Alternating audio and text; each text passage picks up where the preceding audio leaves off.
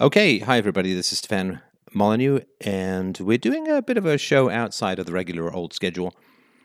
I guess we could say, probably fair to say, that we have a listener in crisis. And I don't normally do crisis stuff, but uh, this listener, I had to trust my gut and say it's worth having the conversation. I mean, it always would be worth having the conversation, but I'm not a crisis guy. I'm a sort of long term, lay the seeds in philosophical preparation kind of guy. But anyway, uh, for, for better or for worse, I think it'll be for better. I decided to make an exception tonight, this night, the 10th of December 2020. So without any further ado, let's uh, bring, did James, you want to just sort of talk a little bit about the backstory of uh, how this came about? So the listener writes Stephbot, I feel like a lifeless husk. My depression is hitting levels that I would consider peak the constant thought of abandoning everything or even killing myself is taking the front of my thoughts like it has for years and years before, but this time I have a one year old son. No progress in my life has ever slowed this feeling down, rather, provided temporary relief. I make good money. I have been with my wife for 10 years. I can afford to keep her home with my one year old son, and I am valued at work. All signs point to a wonderful life, but inside I burn alive in rage, self hatred, and self doubt. I tried therapy this year with two different people and I found them useless to the point of evoking rage in me. I'm afraid the only thing holding me together most of the time is my work, and right now it's bad. Just to be clear, I am an alcoholic. When work is bad, I drink. When my wife is gone, I drink. When I take care of my son all day and I don't have the boobs he wants, I drink. When I say I drink, I mean I drink one liter of wine, or a 100 ounce of light beer, or three quarters of a fifth of vodka, or a combination of all of it. I have the bloodline of high functioning alcoholics, and it's a terrible curse. I can't count the amount of hungover days at work or the drunk fights with my wife. I can't count the missing memories because it's my whole adult life at this point. I'm spending so much time and energy managing my emotions by ignoring them instead of dealing with the cause that every moment of being sober without something pressing to do is suffering. So, my question is how do I stop self destructive behavior so my son can learn what a healthy, happy father and man looks like? And so I can live to see my grandkids. Right, right. So that, of course, is, I think, pretty much the definition of a listener in crisis. So I'm sorry that the therapy didn't work for you. We'll sort of talk a little bit about that. Uh, I, what name would you like me to call you over the course of the convo? Oh, um, uh, call me Kevin, I guess. All right, Kevin, I guess. Oh, look at that. From one father to another, a dad joke to start the entire conversation. um, so, does anyone at work know that you drink too much or? Uh, only my most recent boss, because he's my age and um, kind of has similar issues. Uh, same, he has a kid the same age and everything. You know, stress levels at work, kind of. Um, you know, we talk about that and how we drink to solve it. right. Now, I guess if you could give me the the history of the addiction, I think that would be most helpful. When did it start? And did you have addictive behaviors before you started drinking? And uh, what the progression of the ailment has been? Um, my addictive behaviors, I I'd probably say started when um, I was younger with caffeine. It might sound silly, but um, I used to way overconsume it um, to the point of being extremely hyper and rambunctious and all of that. I, I have decided not to call you out on overconsumption of caffeine for right. reasons that you probably know about with regards to my own relationship to caffeine. So for that one, you get a guilty pass from me. But anyway, so that's was it like sodas when you were a kid? That's what you yeah. So you got your caffeine. Yeah, and energy drinks like as early as like twelve. I was pounding those things. Right. Okay. Uh, um, it made me, of course, feel really good and alert and awake and happy about stuff. But as you imagine, the effects of that, you know, wear down over time. So about um, that hasn't necessarily slowed down. I still overconsume probably like you do, you know, 300 milligrams or so of caffeine each day. But um, um, I was about 19 when I first tried alcohol, and uh, um, ever since then, I've had a uh, relationship with it that is less than healthy. Um, I didn't really start binge drinking or over drinking or drinking by myself until I was um, probably around 23. And then right. at this, like, um, you know, yeah, it started off with just having parties where I'd invite all my friends over. You know, we'd play board games, watch YouTube videos, and everything, and then it escalated further into you know weekends. Oh, uh, weekends that. Um, sorry, I'm. I should not be reading the Discord chat. it's. I'm, I'm so sorry. Yeah, there's a little bit of crackling on your mic. I'm not sure what. I, have not heard that before. Are you using like Bluetooth or an external mic or something like that?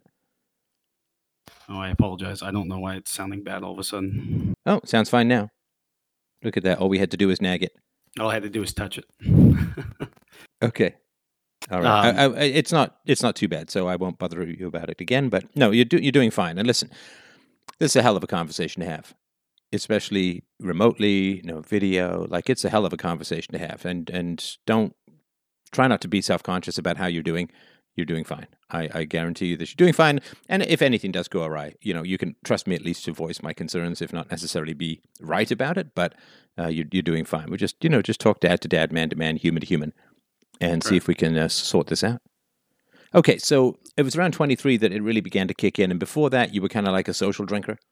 Yeah, yeah. Um, and at the same time, that's also when I uh, started my career path. Um, I joined a, a, you know local union apprenticeship program, and um, I never. I have a really bad relationship with school and authority in general. So um, doing that was quite frustrating. Um, oh, because you've got to be coached, you've got to be taught, you've got to like the whole thing, right? Right, and you're you've got to submit to authority. Yeah, you're you're completely subjected to what other people want and their bureaucracy. Um, and I, I had a really bad relationship with the training center, the hall, uh, the union hall. Um, we had a crazy authoritarian lady there who was um, so crazy. She it was snowing one morning. She told us to be there at 6 a.m. and it's you know freezing cold outside. And she's like, "I want you guys to all change your tires on your car so you're never late for work." And and like just a bunch of stuff like that. That I'm like, this is this is absolutely ridiculous. Like we're all we're all a bunch of tradesmen. We should be learning technical stuff, not you know. Anyway, but um, so I I don't know what if that was the source of my stress, but after that it it escalated into um, probably 2015 or 14 somewhere in there i was i, I became a daily drinker um, you know, started off with a couple beers. You know, we had a, we went to a restaurant every Monday and met for drinks. And, you know, I would drink to the point of getting drunk. And then it just became an everyday thing. Um, Were you alone in that, in the union circle yes. or? Oh, no. Um, uh, my father's union guys drink, man. I mean, that's, that's sort of my experience. Yeah. Yeah. Um, yeah. Going to class drunk is a normal occurrence for most of us. also right. that right. that includes you know getting there and getting home so right right so so i mean you were in an environment where there wasn't like this shocked faces of like my gosh are you actually having a third beer? But it was all like yeah pounder man. Yeah like you'd find the instructors at the at the bars near the training center before class. Um, we had a particular instructor who i'd swear he was never sober. So. Right. Yeah, it's it's truly amazing just how many essential things in civilization get built by complete drunkards. It's not it's not just Scottish writers or Irish writers. You know, the house that you live in, the construction like the the bridge that you drive over uh, who who knows right i mean there's there's a lot of stuff that doesn't get put to get so, together sober and i don't think enough people realize um, you know what a what a sea of alcohol it is in the trades to to get things done yeah, and I'm I'm no exception to that. I, I think you'd you'd be a employee of the month as far as all that goes, as far as I, I sort of understand it, right? Right. Um, and I I don't really know uh, what was the single cause that increased the drinking.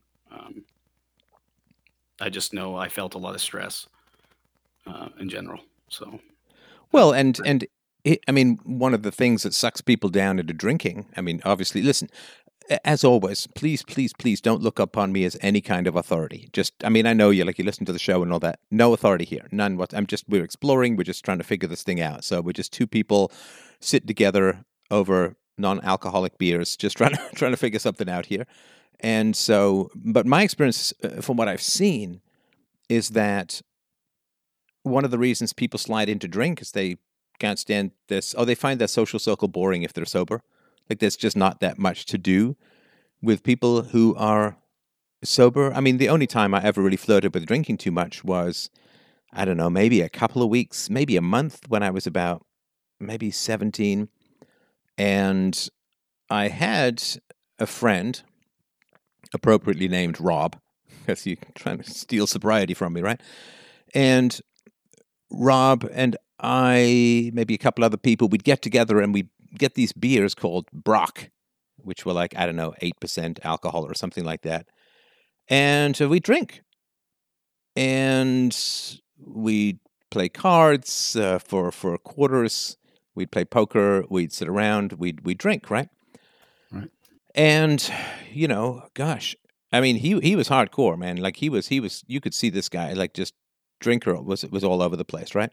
Now I kind of dipped into it, and for me, and I don't mean to make this about me. I just sort of wanted to say what the thesis is, right? But for me, it was like, okay, so I did kind of have fun. Like drinking is fun. Like it, it, people aren't stupid who drink. You know, it's not like why would you punish yourself like that? Like drinking can be a lot of fun. It's a disinhibitor. Uh, you get pretty giggly. Uh, you can tell great stories, and you know a lot of what people do is funny. And you know, drinking is is kind of fun. And but the problem is, of course, that I mean, this guy. Uh, after a couple of weeks of this, I'm like, man, this is this is no good. I, this is rough. It's expensive. I didn't have a lot of money, right? It's, it's expensive. It's and it wipes out your Sunday, right? I mean, now you, if you've been drinking a lot, I mean, it's all wiped out in a way because you're a high functioning alcoholic. But for me, it was like you know, you'd kind of wake up at noon on on Sunday, like somebody had just scooped hamster, hamster shit into your mouth, and then you just kind of bump around like a lazy pinball all day because you didn't have any energy, you kind of vaguely headachy, didn't really want to eat anything, just you know, just didn't sleep well, so it just kind of wiped out the Sunday. And you know, usually Monday you'd sort of feel feel back to your regular self and all that. And I'm like, okay, so it's really expensive. Uh, it's fun while it happens, but it wipes out that evening and it kind of wipes out the next day. And I just and and I, you know, I hate the spins. You know, like that thing where what's that old Dean Martin joke? Like you're not drunk if you can lie on the floor without holding on. But I really, really hated the spins. You know, where you you lie down, you're just like, oh, I'm so tired, and the, the the bed is just spinning and spinning and spinning, and you just it's like a, it's a pretty miserable thing at, at the end of yeah. it all. And, and, and so for me, it was just like, okay, this just, and so I'd say, you know, this guy'd be like, Hey, let's get together, man, this Saturday night. Like, okay, great. You know, I just tell you this, man, I, uh, you know, I'm not shipping in for drinks, you know, like, uh, you know, I'll bring a couple of bucks if you want to want me to have, I, I'm not, I'll bring some pop or whatever. Like, I'm just not chipping in for drinks. And then it was like this great offense I mean, you know, everybody knows this. Oh, what are you talking about, man? You're, you're, so much fun. Like, you know, come on, loosen up. It's always loosen up. Oh, like live a little, you know, loosen up. Don't be so uptight and so on, right? Uh, it's like I'm not uptight. I have boundaries. I don't. I don't want to drink this much. It's not good for my health. It's not good for my wallet. It's not good for my uh, life. And and it was very much like, okay, so if I wanted to get together with Rob, we just fucking had to drink and now he was a cool guy. He was a cool, good-looking guy, cool guy, and but it was like, okay, but if if I have to be if I have to be drinking with you, then I'm really just an excuse to drink. Like you just, I don't want to drink alone, man. It's like those social smokers. Hey, I'm a social smoker, and they come up to you and say, "Hey, can I bum a cigarette?" I'm just a social smoker. It's like, did you approach me to bum a cigarette? Then you're not a social smoker, right? You're you're a smoker. You just pretend you're a social smoker because you don't like to say that you're a smoker. And it's, you know, it was just kind of a an offensive thing to say, well, you don't want me for my company, you know, like you don't want to hang out with me when sober. So anyway, I tried going over when Rob had one of his parties, and you know, man, if you're not drinking, it's a bad time. I mean, it's a seriously boring, annoying, bad time, and you can see people just losing their reason, losing their higher faculties, and all of that. So, you know, my guess is that one of the reasons the drinking started to happen was you, you're in this world. If you don't drink, you're suspect, and if you don't drink, it's really not that much fun and you don't want to be lonely, right? So I mean I don't know if that was it, it but it could have something to do with it. Um I, at least for me that that wasn't the case. I was one of the first ones to to really I, I've always been like the center of the party. So when when things start happening, I'm the one drinking first and getting people riled up. I'm the you know. Oh, you're the Rob, not the. B in this Right. equation. Okay, I got it. Got it. Yeah, Yeah, I'm the it. one who hosted the parties. I'm the one who had the take the table full of liquor. I mean, I had a Jaeger tap machine that held three bottles of liquor. I would refrigerate it. So um, You uh, you you had the equipment, man. You were like committed. Oh, I got dance lights. I had everything in my early twenties, like laser shows, fog machines. You were like the. Laser Floyd guy, except it wasn't pot, right? right? Wow, wow. So you're like a you're like a, sp- a spider spinning a web. You know, a web of alcoholism. Come on in, people. It's gonna be great. okay, okay, yeah. okay. Except now I'm caught in my own Okay. web. Okay, so and I do want to get to the origin story of all of this, but I kind of want to understand the stuff that was going on at that time in your life. And what's your age range now? I'm I'm 30. You're 30, okay. And so in your sort of uh, mid 20s, I said 23 plus, when you really started to drink hardcore, was uh, so there would there would be some obvious secondary gains, right? So some secondary gains, you know, I know a lot of people in Japan drink because that's kind of the culture, at least it was, and it gets you ahead in your career. Some guys drink because it allows them to approach women in a much more confident way. And of course, if the women have had something to drink too, then maybe they're more receptive to sexual or romantic advances. Like, it could be a lot of different things. What do you think was driving that for you? Oh, I'm, I've been with my wife for almost 11 years, so it wasn't women. It was, um, I mean, for me, it's the enhanced, the enhanced feelings, the good feelings that come with it. Like, uh, um, I don't know. It's like, uh, it's like everything's, everything's better and more enhanced. Like the world's brighter for me. Um, like one of the things people people say when they drink is they, you know, get tired. When I drink, I get energized. Like I can stay up all night if I'm drinking but as soon as I stop drinking, I just crash, boom, done, fall asleep. So for me, it's like um, I can be there in the moment and enjoy just what's in front of me, versus um, you know when I'm not sober, I'm thinking of the future and everything.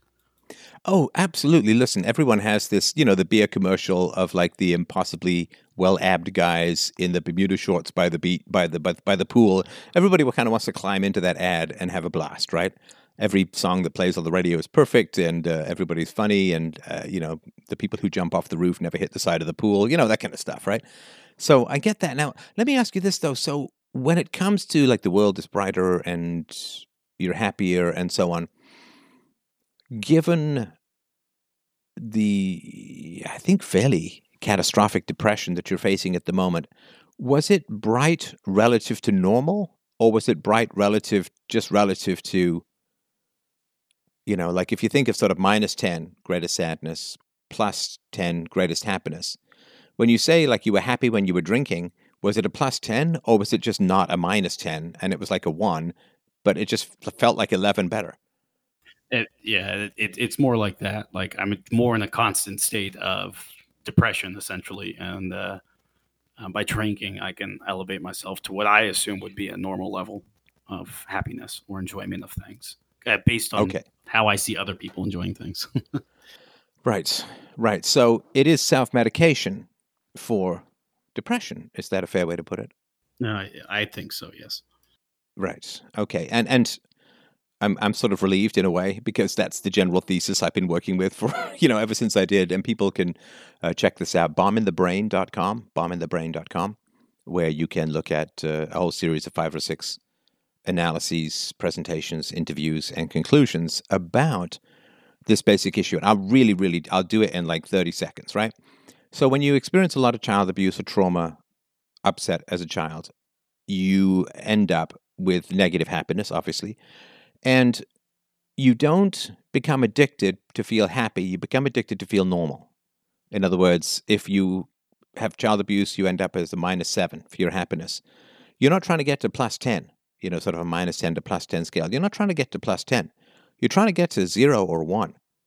Now, the problem is because you're short of dopamine or whatever it is that, that's missing uh, because of your trauma, then your body's not producing enough due to trauma. And then what happens is you take whatever drug enhances that. It Could be alcohol, could be cocaine, it could be gambling, it could whatever it is, right? Sexuality. And then you get to feel normal. But then the problem is that you crash down to minus eight from minus seven.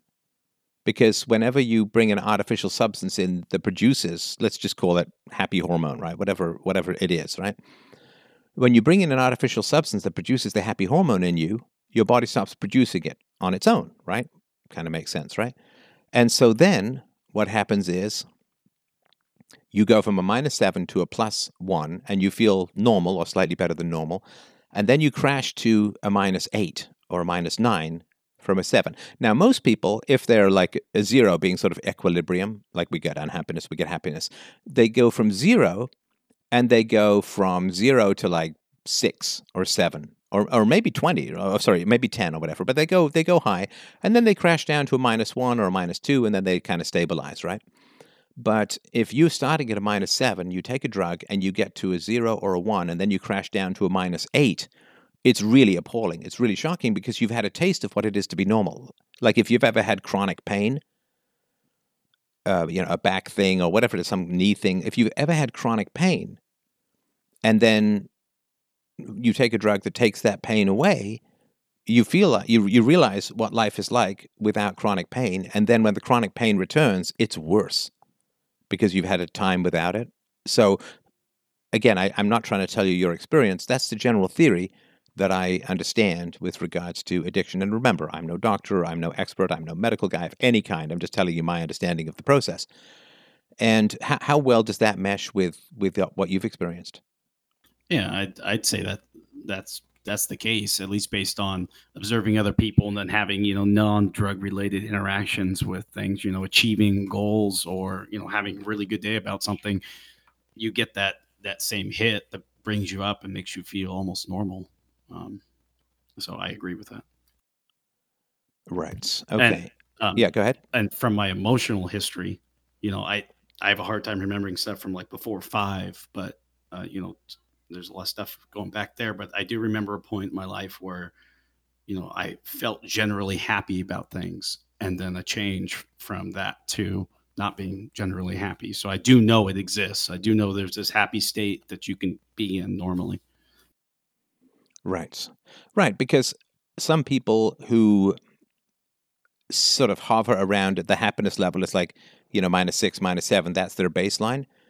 What they say is life is suffering, life is pain. I'm a nihilist. I'm I'm uh, an existentialist. So like life is suffering, life is pain, and everybody who seems happy is an idiot. They're just fooling themselves. They're just sh- like shiny, happy people holding hands, like that old REM song, right? They're just plastic people. Uh, they don't have any depth. They don't have any intelligence, and they make a virtue out of their suffering. And that's, of course, normalizing minus seven happiness as wisdom and depth and all of that kind of stuff, like the David Lynch world stuff. And rather than just saying, wow, you know, I'm really dysfunctional, I need to try and find a way at least to get higher up in the baseline happiness scale, they instead make a virtue and a depth out of it. And that kind of seals the submarine door over top of them as they head down. Yeah. And I'd say that's where I was for a long time, uh, deep into the nihilism. Okay. So t- uh, tell me a little bit about the I mean, it's uh, the metaphysical level, or you could say the existential level. What did you end up thinking or believing about the human condition based upon what happened to you with uh, alcohol? Um, at least, uh, most of the time, I just think from my own perspective. So, um, you know, I agree with I agreed with that life is suffering, and that the only way to um, achieve anything or to you know build any kind of happiness is always work towards these future goals but just live in the misery of the now um, at least as a man i always believed that my my job was self-sacrifice and destroying myself for whatever goals i wanted to achieve or building family or or stuff like that. And that um, i mean that's i just generally ignored my emotions because of that. I just was like these are useless in the moment. These are pointless. I just need to, you know, separate myself myself from them. Now, that must have also given you quite a magnetic amount of charisma. Yes.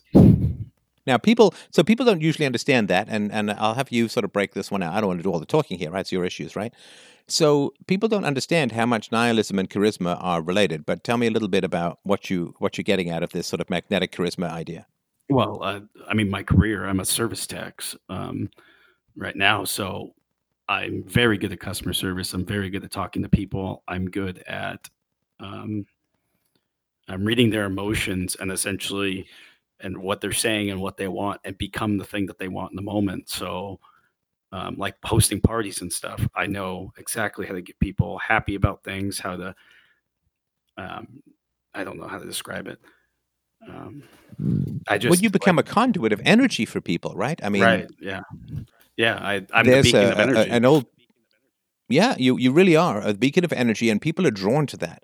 And that comes out of a lack of identity for yourself. In other words, you become a reflective chameleon that enhances everybody's experience of life, like a funhouse mirror that magnifies everything that's that's kind of cool, right? Like you see, you see little kids, uh, little girls will sometimes go to those funhouse mirrors, and then you know it it fake boob fake puts boobs on them because of the curve of the mirror, and they're like laughing and da- like it just enhances something that they're you know obviously thinking about in terms of how they're going to grow into the future and all of that.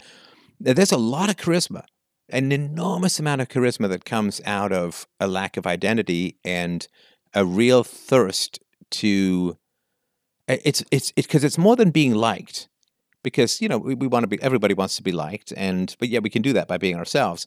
But it's uh, it's almost like you are addicted to a drug yourself but you are the drug for other people. They want to come because they want to be around you because of how you make them feel right Absolutely. Yes. There's an old F. Scott Fitzgerald novel. I've always remembered this scene. It's called uh, Tender is the Night. And in it, there's, he, he was a notorious party guy. Um, Zelda Fitzgerald, I kind of used as a little bit of the model for Wendy in my novel Almost, because she was beautiful, incredibly charismatic, vivacious, intelligent, a great conversationalist, very funny, a good writer. And man, uh, I mean, she went nuts. They locked her in an insane asylum and she ended up burning to death when the asylum burnt down. She got trapped in her cell and literally burned to death uh, in late middle age. Uh, it was just an absolutely godforsaken end to a life where everybody wanted to be her. Zelda Fitzgerald, she was like the belle of the ball, the queen of thine. And in Tender is the Night, there's legendary descriptions of partying. And later, after the main guy who hosts these parties and everybody loves these parties, they're like incredible. They're like Freddie Mercury parties or something like that, right? Like everybody's like like the Freddie Mercury parties with Queen, where there'd be dwarves uh, covered in cocaine that you could snort off, like just in- insane stuff.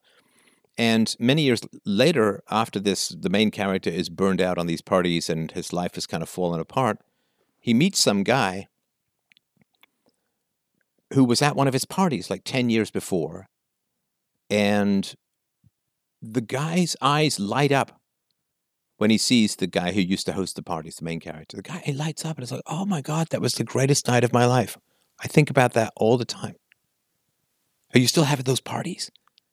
Like it was such a high for that guy to be at one of these parties, like the rest of his life has become kind of gray, kind of, you know. And to me, that was like a, it's an incredible moment, and I'm sure that happened in F. F. F. F. Scott Fitzgerald's actual life, but that is it's incredibly addictive. Uh, so because people don't understand how much addicts cause other people to become addicted to them, and sometimes that can be for negative things. Like I'm sure your wife, and we'll get to all of this, is doing a lot to try and manage your life. In other words, she has to be kind of addicted to you um, in order to uh, survive, as you would see it. But yeah, people who are addicted can be immensely addictive to others. Yeah, that's um, that's that's exactly how you could describe all of my parties back in the day, at least for my circles. Legendary, that, you know, right? Yeah, everybody with, with the with the requisite pause. Yeah, like I can invite people to parties, or at least I used to be able to invite people to parties that I hadn't seen in years, and they would come if they got the invite because they mm-hmm. knew that that was going to be the fun a fun night. Mm-hmm. And can I tell you something? I envy that. I have almost never had the ability to throw parties. I mean, straight up, you know, I got I got my strengths. Being a party thrower is not one of them. It's just, you know, I got to tell you, if there was if there was like, let's say you and I have competing parties on a Saturday night, right? And I'm next door to everyone, and you're like three towns over. Where are they going? yeah, Where are they going? yeah, they're going to my place. They're going to your place. but I have Boggle. No. no, they uh um I remember once a friend of mine uh uh saying he said uh, he said this is what you're like, man. I'm not friends with him anymore, but it doesn't really matter. He said this is what you're kind of like, right? So this is this is what happens. This is you know, everyone's up at the at, at, at the cottage, right? Everyone's up at the cottage, like like 20 people up at, at a big cottage. And everyone just had a blast the night before. And you know, the next morning they're, you know, kind of mellow, kind of a little burned out, a little hungover, kind of tired. And they're sitting on the dock, you know, having a coffee, trying to get their thoughts in order and trying to figure out what they're going to do with the day. And, you know, maybe a little peaceful, easy feeling is playing on the radio and it's pretty mellow. And then you're the guy who comes up and says, Hey, let's play Pictionary. it's like it's not quite punchable, but it's a little punchable. And yeah, that's that's me. Uh, I, listen, I'm pretty good with dinner parties, and we used to have uh, gatherings uh, uh, of Freedomain people, which were you know really really fun. But I'm I'm not. I don't throw good parties, and uh, I uh, um, I would I would never in a million years be able to compete with what you do. So, uh, and and what you do is is cool. You know, if, you can have it without the addictive, self-destructive behavior, it'd be pretty good. But yeah, I've I've uh, I gave up on this many many years ago, uh, throwing parties because people wouldn't show, um, and uh, if they did show, uh, you know, if you don't have the critical mass, uh, it it's pretty lame, as you know. And of course, you need the right. You also know, you probably know exactly who to invite to to make sure that there's the right alchemy of people in the room and all that. So Yes. Yeah, good for you. Hey, so you're on my turf with the philosophy stuff, but I'd be on your turf. I'd be your apprentice when it came to throwing parties. So Right. I just wanted to mention that. Okay, so what? I mean, so did you just recently turn thirty? Like, what's prompting this call? What's what's aligned in your world that you're like, man, I got to talk. Um, in particular, uh, my health. Um, it's starting to get to me. You know, I used to be able to ignore, uh, ignore all the, all my body telling me, "Hey, you're, you know, you're getting sick." Because I, of course, came up with all the prevention strategies to prevent hangovers the next day, or to, you know, limit the effects of them to the. I mean, I can limit them down to just a brain fog. Um, you know, I, I like I won't throw up. Like I can, I could do a lot to to mitigate that just through taking the right stuff or drinking the right things. So I can't do that anymore. It's starting to affect my health, I think. And, you know, it's kind of putting the fear of um, my mortality or reminding me of my mortality. And then looking at my son going, Jesus, he needs me there. Like, like when he was born, I already went, you know, sober for like a month and a half because you can't, you can't drink and be a, a father to a newborn. It ain't happening. And, uh, um, I slowly slipped back down into it, and then I tried to seek out therapy this this summer, and it didn't work. So I'm I'm back I'm back at it again, trying to trying to uh, I don't know solve it, trying to get away. So, I mean, it's it's it's your health, it's your son, and uh, how how how are things with your wife? um, they're better after the kid's been born. Um, it was really rough before we decided to finally have a kid. Um, I, I definitely treated her like shit. And uh, what uh, I I don't mean to rub your nose in it, but what what does that mean? What what happened that that you're Right. not So- happy with? I mean, i you probably know with with drinking, if you're in the wrong mood and start drinking, that mood's amplified. Whatever mood you're in is amplified. If you come in happy, it's gonna be really fun. Um, but if you come in angry or upset about something and drink, uh, especially for me, I turn into an absolute asshole.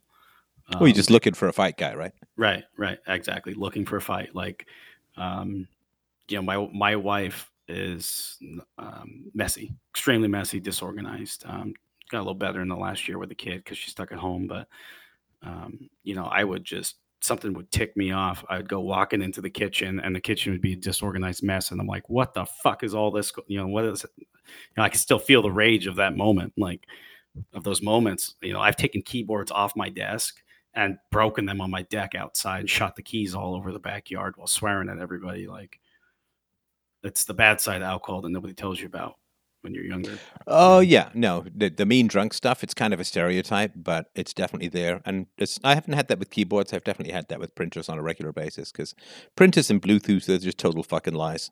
But that's a Right. topic for another time. Connecting? No, I'm not. I'm not connecting. I'm just gonna have you stand here for 20 minutes pushing a button for no purpose. So.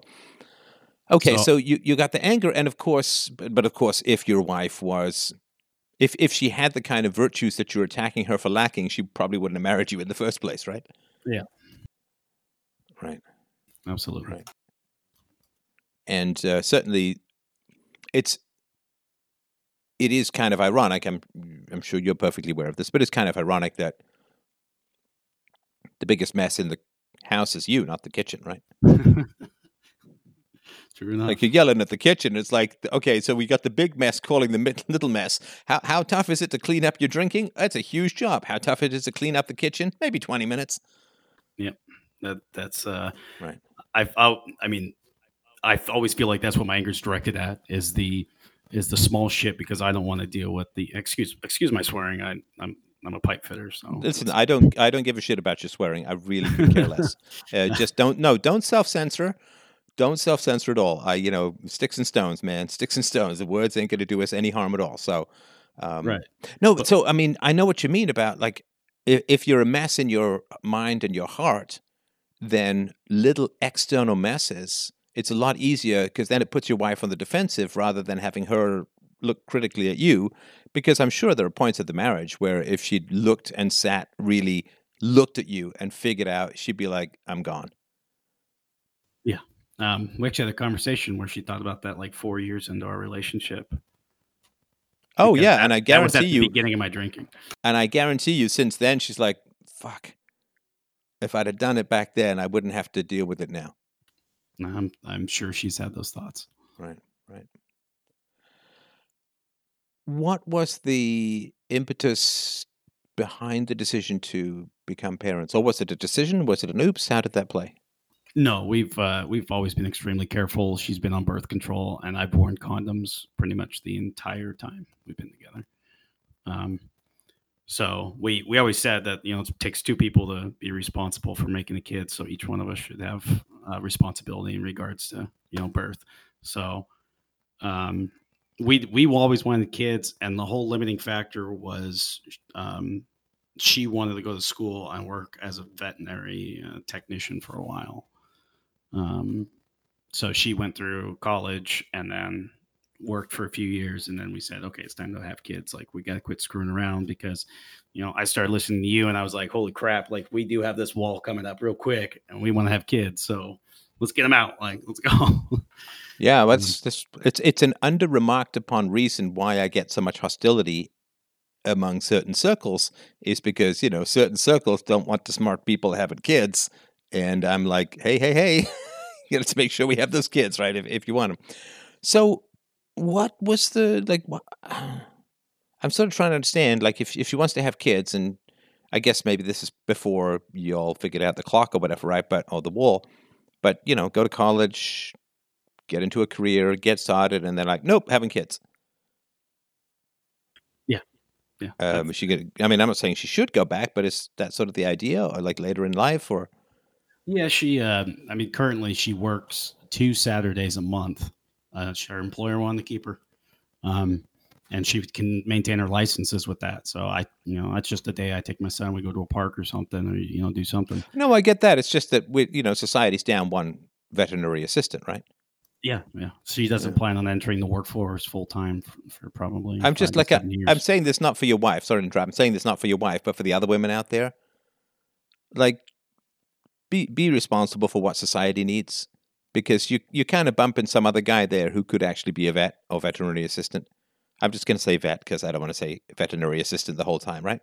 Right. But you know, if if you're a young woman and you're out there, you want to have kids, like just find the guy, have the kids, and then you know you want to become a vet assistant when your kids are older. Fantastic.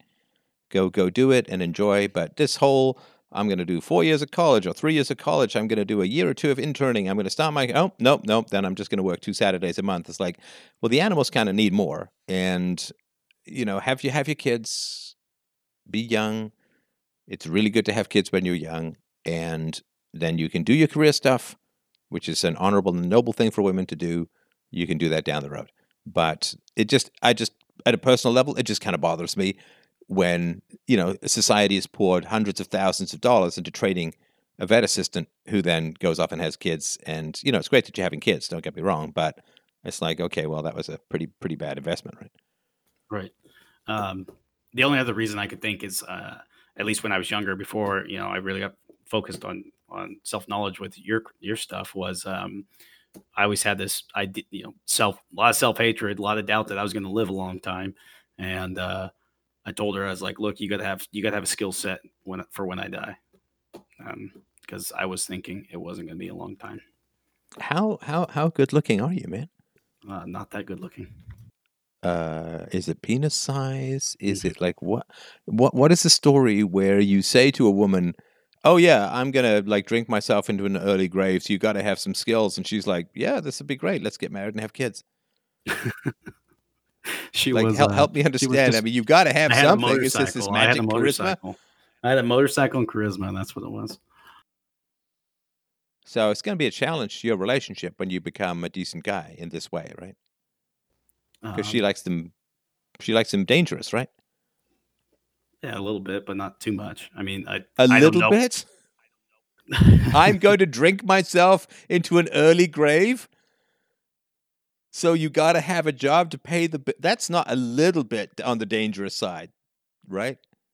I guess that's relative to the. A little bit on the dangerous side is uh, a little bit on the dangerous side is uh, I don't know. I like to fry bacon in the nude. That's a little bit on the dangerous side. Where you are is like really close to being off the chart. Right. Because you're openly saying to her, I'm going to die young. So for God's sakes, be educated because you're going to need to foot the bills after I die. And she's like, yeah, this is, sign me up. That that's what I'm trying to figure out. Like, okay, so what's I mean, okay, let me ask you this more frankly. Did she make a good decision? Uh, back I then? I would uh, uh, no. No, she didn't. She did not, right? She didn't know me and first first date she got on the back of my motorcycle. Yeah, so she she likes uh she likes him bad, right? And that's going to be a challenge. I mean, Frank, straight up, that is going to be a challenge. Like this is one of the reasons why it's hard to quit drinking. It's because she chose you when you were a bad boy, to put it mildly, a self-destructive person, right? And right. you were frank about it. You weren't hiding it. You were like, "Yeah, I'm going to die young, so make sure you're educated because uh, you're going to have to make it go it alone, right?" Yeah, she just never. And so me. she. Uh, no, I, I think she did because you you were certainly heading that way, right? You, you, you kind of still are, right? Oh, well, not when she first met me. I wasn't there when she first met me.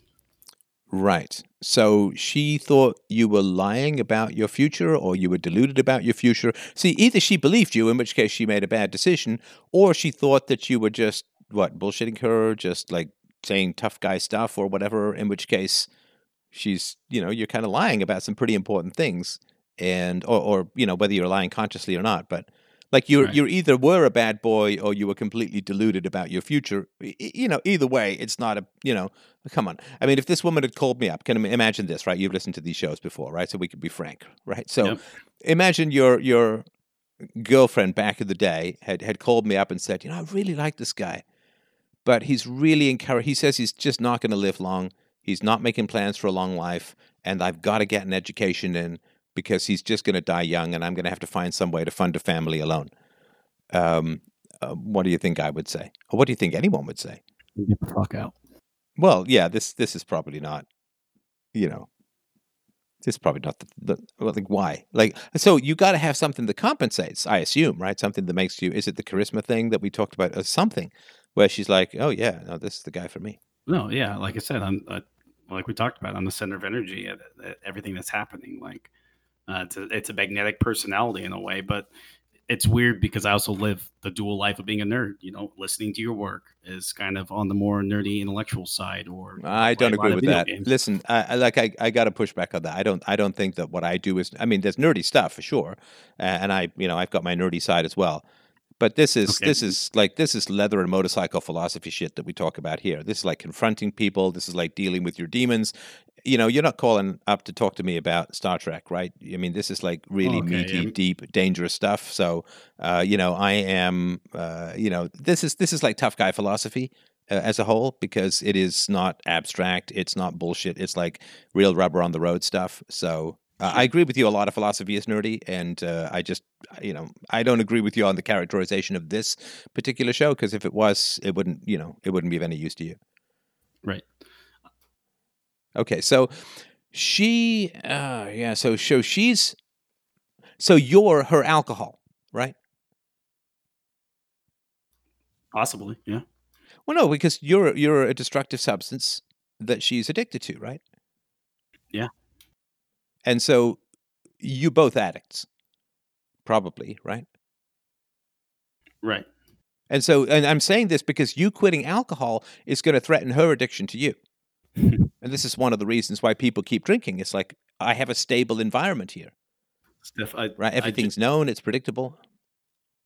sorry, I just made a Sorry, connection to something. Um, Yeah, yeah, go, go. It's Uh, your show, man. Go for it. yeah. So guess why my birth mother left my father? Uh, I'm going to guess with he quit drinking. Yep. He was boring. There we go. Yeah, he was boring. He was boring.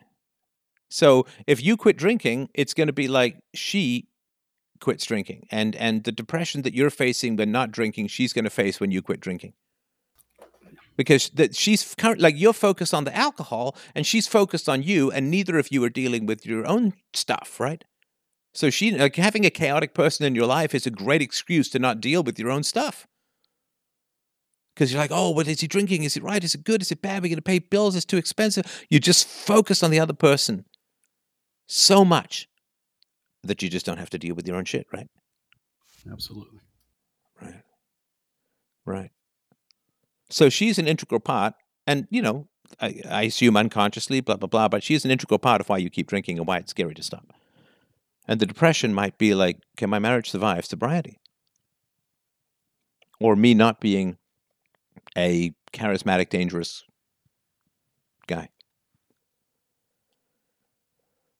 I don't think all that risk taking will go away, but some of it will. That's for sure. Right. Okay, okay. So um, let's let's do the childhood stuff, right? We've we've got a good old leisurely time because like the only person I'm talking to tonight. So what's uh, what's the story of early you? Divorced household. My uh, I got an older sister, uh, about six years, and my dad and my I don't know why the hell my dad ever got with my birth mother. She's um, she was adopted and abused as an adopted child. Um, she was apparently extremely attractive. Um, that's probably why. Um, but they divorced when I was three, and she took everything, and somehow he got me and my sister. Um, to the point that my dad had nowhere to go, and his company um, bought his house that he lives in now, or you know, bought at least paid for the mortgage. So to give him a cheaper interest rate and everything, and um, so my dad remarried when I was about five, and I got three older stepbrothers out of the deal. Um, and my stepmom is uh, very emotionally abusive. I don't remember a time when she wasn't. We yelling got to sorry, just just I, I'm so so sorry to interrupt you. I, I've bookmarked this in my brain, but I don't want to get too far away from one of the saddest things I ever heard from from you just now. Uh, truly, one of the saddest things I've ever heard. That's probably right at the heart of your depression. I don't know if you noticed it. I, I did not. Let me just ask the chat. Hey, you guys paying attention? What was the saddest thing that we heard just now? We can uh, we can wait. Someone says, "Fug, I missed it." and that boring. see, see, you and I can swear, but they have to say "fug." All right. So uh, I'll just wait. Somebody else is typing here. Uh, yeah, yeah I, I guarantee you, this is one of the saddest things you'll you'll hear. And because when people tell their, their past, right, it, it comes in two layers. So the first is stuff you said before, and then the second is stuff that's more real. And I don't criticize it. Everybody has to start with stuff they've said before. You know, like if I have another person say to me, I was just uh, uh, getting something to eat with my daughter tonight, and you know, for about the five billionth time, uh, some someone was some woman was like, "Hey, you've got a really interesting accent. Where are you from?" Uh, no, his father should never have married his mother. Okay, I will tell you the saddest thing that I heard, and it is really, really sad. So, the saddest thing I heard was when you said, My parents divorced when I was three years old.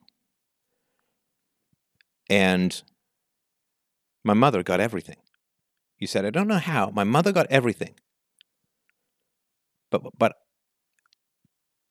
but my sister and I ended up with my dad. Do you remember saying that? Yeah. Okay. The key thing there is the word everything. Right.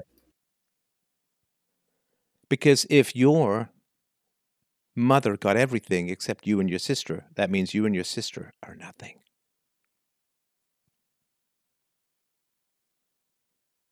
Because most parents would be like, I just want the kids. I don't care about the rest. I don't care about the money. I don't care about the house. I don't care about the cars. I don't care about the bank account. I just want my children. But you said she got everything. Well, except for my sister and I. But if she gets 100%, then you are 0%. And your sister is 0%. You are nothing in that formulation. Do you see what I mean? Right. I do. So let's, and I, I bookmarked the three stepbrothers and the abusive stepmother. I bookmarked that. But let's go the fuck back to you and your sister or nothing.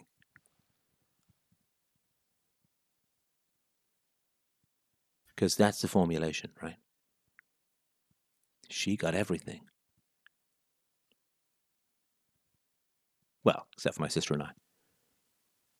Okay, so what was your mother's evaluation of the value of your sister and yourself? Yeah, that we weren't worth anything to her. Where did the word everything come from? Right? Because as a kid, right? I mean, as a kid, if you have self esteem and your mother doesn't want you, say, "Oh man, she got nothing. Oh my god, she got some money. She got she got, she got real estate. Who gives a shit? She didn't get me. She got nothing." But you're like, she got everything. So where does the word everything come from with regards to that divorce? Who said that to you? I, or where did you come with the word? I, I mean, I, I don't know whoever said it to me, but that's that's mostly how I felt about myself. So, okay, so what did she get materially? I believe a house and a bunch of money.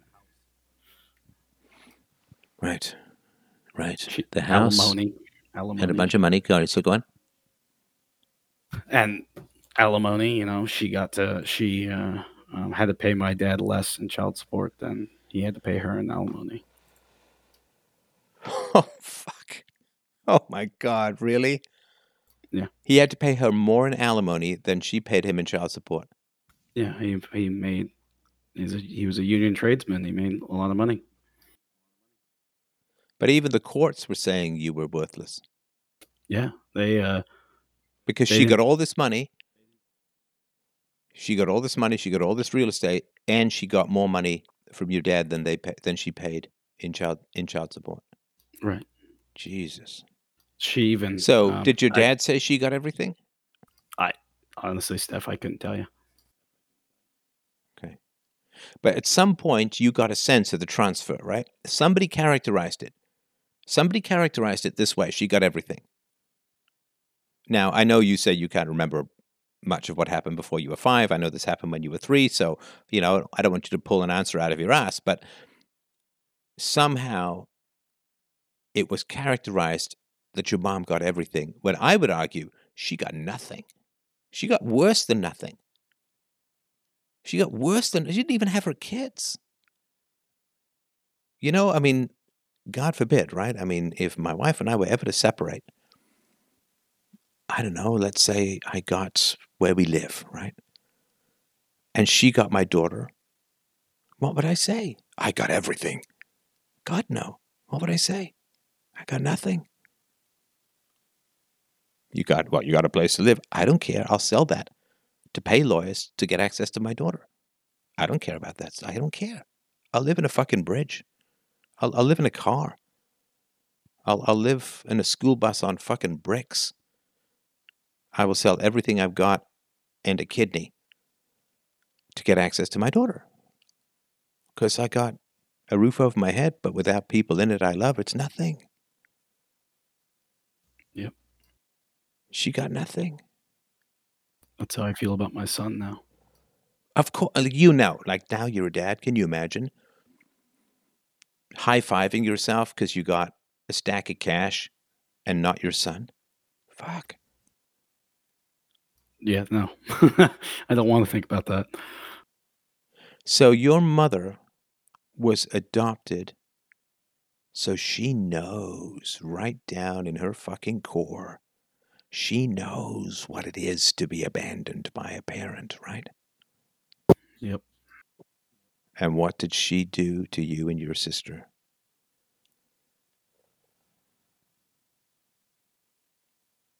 Well, she did the same thing she she had experienced. Abandon us for something Right. else. I now, see, why, people. Okay, sorry. You said you don't know why? No, yeah, I don't know what she uh, chased instead.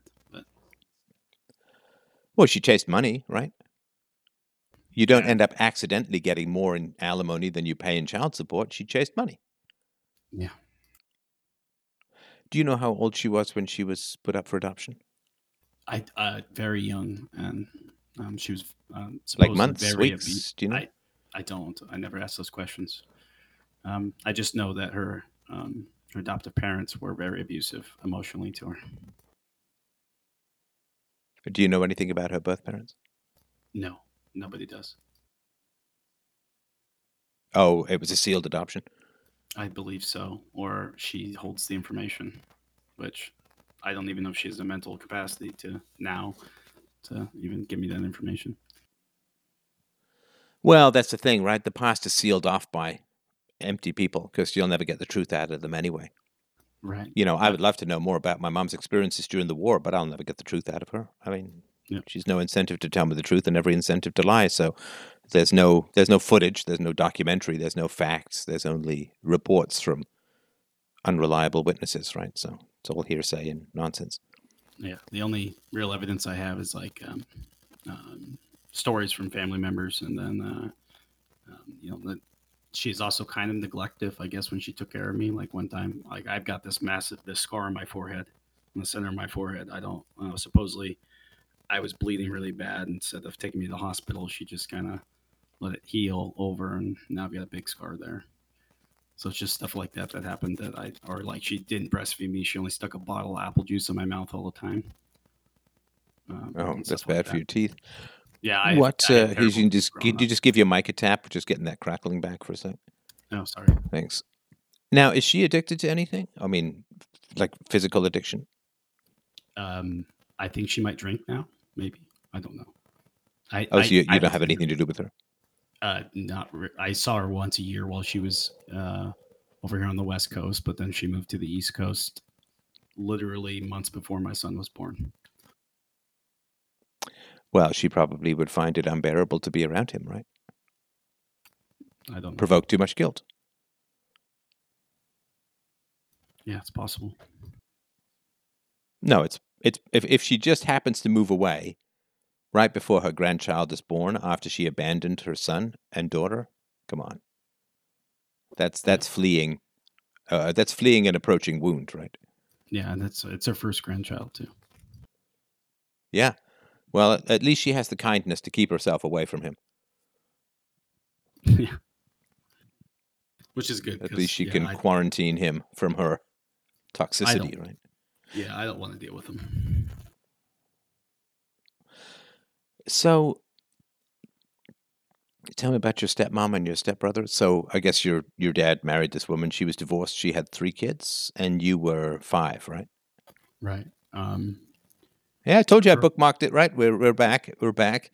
And yeah, tell me about how how did that play out? I mean, did you get to meet them before? Did you get any kind of say, or were you consulted, or how did that work? oh hell no, hell no. Um, yeah, I mean, I was pretty young. I think I was four when I met them. Um, I was pretty big. My dad was had computers back then, so you know, 1994. So I was using DOS and stuff. And one of my brothers, who's six you were a DOS four year old. Yeah, good for you, man. that's what I mean. I'm kind of a nerd. So, it's, um, but uh, you know, I remember playing playing computer games with my youngest stepbrother, who's who was ten at the time or eleven, and playing like different games on DOS, Doom, and you know things I shouldn't be shouldn't have been playing. so I did get to meet them, but I didn't get to say. In fact, I remember the wedding day after my dad got this new house sitting on the stairs crying my eyes out because I didn't I, I I don't know what I didn't like about the situation, but there's something I didn't like and nobody cared. They just told me I had to go stand there and take pictures with them and be there for the ceremony that was inside the house. How much older were the step stepbrothers? Um, six years. I, I I feel bad for not knowing my stepbrother's ages, but they're like six six years older. I want to say like ten years and like twelve years or something. Oh, so they didn't. They had basically fuck all to do with you, right? At least in Yeah. terms of level of interest. And Oh yeah, yeah, yeah. My oldest stepbrother I think was seventeen when I met him. yeah, not not doing a whole lot to hang with the four year olds, right? Right, and he had his own set of problems, which didn't help anything. And what were those? Um, I found out as of two years ago that he was molested by his birth father. So your dad decided to marry a woman who'd married a pedophile. Yeah, that's uh, that's he really can't out. fucking pick him, can't he? Right. Were any of the other brothers affected that you know of? Uh, they don't say so. Um, once I found this out, I actually caused a big shitstorm in the family and kind of had a family meeting about all this where, you know, my parents denied everything, said all the lines that, you know, parents always say, we did the best we could and all that. And uh, because I couldn't Wait, it. sorry, you, you you brought. I'm so sorry, I just missed that bit. You, what did you bring up in a family meeting, and when did it happen? It was 2018, I believe, just before Thanksgiving. I exploded on him when he was back. My oldest stepbrother was back in town because, you know, he's deep into alcohol, um, drugs, been to prison a bunch, um, you know, all that. So he was back in town. Nobody wanted to deal with him. And I was like, you know, I'm doing this journey of self knowledge. Maybe I should talk to him and figure out, kind of see what's going on. And he, he told me all the stuff, and I was just I'm sitting there shocked because I'm like, did, does nobody notice this? Like, am I walking and I. I assume, sorry, I assume the abuse was was pretty bad. It wasn't just like penis grabbing; it was like pretty bad. he didn't tell me that. I Right. could see that he doesn't talk to people about that, and he's 45 now.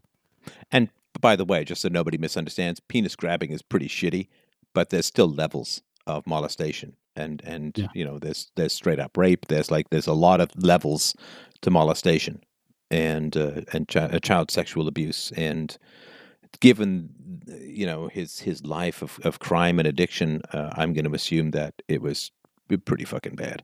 Yeah, and I've I've met their father. He's a fucking weirdo. Like he just screams pedophile. So, how long was it before one of the older brothers introduced you to pornography? Uh, they never did actually. Oh, good. I'm very glad. Very glad to hear that. Though I'm a little just- surprised, and I'm. But you know, hey, these are good surprises to have, man. I discovered on my own on the internet. Did someone tell you? I'm sure it was at school or something. You know, uh, being being on the nerdy end. yeah, I just want to. I. I want to warn. Like, I want to. I just want to sort of take a moment to warn, you know, parents, uh, to to warn parents uh, that uh, there are the creepy kids who are going to corner your kids and tell them all about sex on the internet and suggest that they look things up and out of curiosity, blah blah blah. You just that's a that's a that's a factor in the world that is right. I mean, it's just a factor in the world that is, and parents, you just need to keep those lines of communication. Blah blah. We all understand this, right? So, um, it's it's one of the reasons I don't want my kid in government schools or schools as a whole because I just don't want her to, uh, you know, get cornered by some creepy kid who's gonna. Anyway, anyway, God, God forbid, right? So, okay, so um, did you ever end up with any positive relationships with these? Uh, any any of the I guess not the oldest, but any of the other brothers? Um, I had a kind of a good relationship with my um, youngest stepbrother, um, but a lot of that ended because they all went in the military, um, and it was sudden and it was all at once. So I had a relationship with him, but once he got to you know the end of his high school years, he's looking back at this little brother like, what you know, what am I doing with him? Like he's boring. I want to do other stuff chase girls, you know, play video games on his fancy computer and work his job and didn't really care about me. Um, I bet uh, I bet they went into the army because they couldn't protect their brother. Yeah, they all went at the same time, including my sister, except for my oldest stepbrother. Oh, your sister went into the army too. Yeah, she was the one who started it, I believe. Started wow. everybody going. Um, what's her story? Um, well, it goes all the way back to the original divorce. Um, she was the one who got my dad to quit drinking because one day he was pissed off and angry about something and he saw the fear in her eyes. This is the story he tells me. And um, he just gave it up right then. He was done. He went to treatment for a month in house or an in whatever inpatient treatment and uh, never drank again. And uh, she's uh, older than you? Yeah, six years older. Six years older than you. So, this is probably where some of your male disposability comes from. Because he only changed because of her, not because of the fear in your eyes, right? Uh, I don't think I was alive when he quit drinking. Oh, okay. Sorry, sorry. Okay, got it. Got it. I think the the divorce stuff was a ramping up situation over time because he also quit smoking weed after the drinking. He gave up weed last, uh, or cigarettes last, but weed was in between. Wait, so she, he was weed, alcohol, and nicotine? Yeah, before kids, he was into LSD and you know that kind of stuff. Wow. So, your biological mom, she was around for, I mean, close on 10 years with your raising your sister before she divorced, right? Because if I remember, if I if got the math correct, she's six years, you were three, uh, she's 9 mm-hmm. So she was around for a good chunk of child raising, right? Right. Right. And you know, and, and then when your dad quit drinking, that's when your mom left? Uh, no, it was mostly, it was af- definitely after the weed, though. After he quit the weed. The drinking, I think, started. After the, he quit the weed. Yeah, he started the escalation. I think that started the escalation and him being boring and not, you know, because he was working all the time to provide for the family. So, at least was she materialistic? I, I mean, I guess if she wanted the house, was she like materialistic, like she wanted more stuff, cooler stuff? I, I wish I knew. Um, I don't I don't know much about her because well, she took the house, right? Well, yeah, yeah. I mean, I know instead of her kids, and she wanted money, right? Yeah, uh, yeah, yeah. And this is just a little bit of advice to you. I don't know what the situation is with your wife, but you know, given that we're talking to the world as well, listen, guys, guys, husbands, and particularly fathers, your wife is going to want a lot of stuff. And you know what you have to say? Hell no. Hell no. Because if you want all this stuff, I got to work a lot. And then do you know what you're going to say? You're emotionally unavailable. You're never here. So the, if, if you choose stuff over me, I'd be pretty upset at that. Now, obviously, we need a roof over our head, we need food and all of that. But if you choose stuff over me, because you know, everything you want, I got to go out and pay for. And so when you want stuff, you know, let's say you want something that costs, I don't know, a couple of hundred bucks. Well, you know, that could be four or five or six, seven hours of my time. So you want something in the closet, a pair of shoes or whatever shit that you want. And you want that instead of spending time with me for half a day. And again, I know we need food. Got to have health care. Got to have shelter. Got to have heat. Got to have internet. Got to listen to Freedomain. Got it.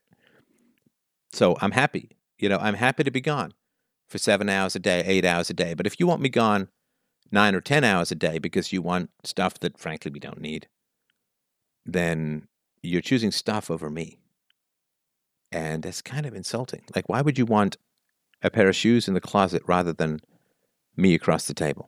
Why? Like, this is not that's not right priorities. And the other thing too is that the quality of our relationship is really important. And if I have to work overtime to pay for all the stuff you want that we don't need, then our relationship's going to get harmed and it could end up in a divorce. And then all the stuff that you have, we're going to have to sell to pay for lawyers. So you don't get to keep it anyway. So let's just keep our perspective. Let's keep our priorities. Let's enjoy each other's company. Forget all the useless shit we don't need. That's just an important, you know, if you have that kind of wife, and you know, you may. And listen, if you're the if you're the female provider in the family, and this is your husband wants a bunch of useless shit, got to have the same speech with him. Nothing matters more than the people in your life. Nothing matters more than the people in your life. And do not choose useless shit over the people you love. It it erodes their sense of value and their sense of worth. And it's not worth it. All the shit that you get, all the stuff that you have, it's just going to turn to ash. Look, you know this, man. How many computers have you been through in your life?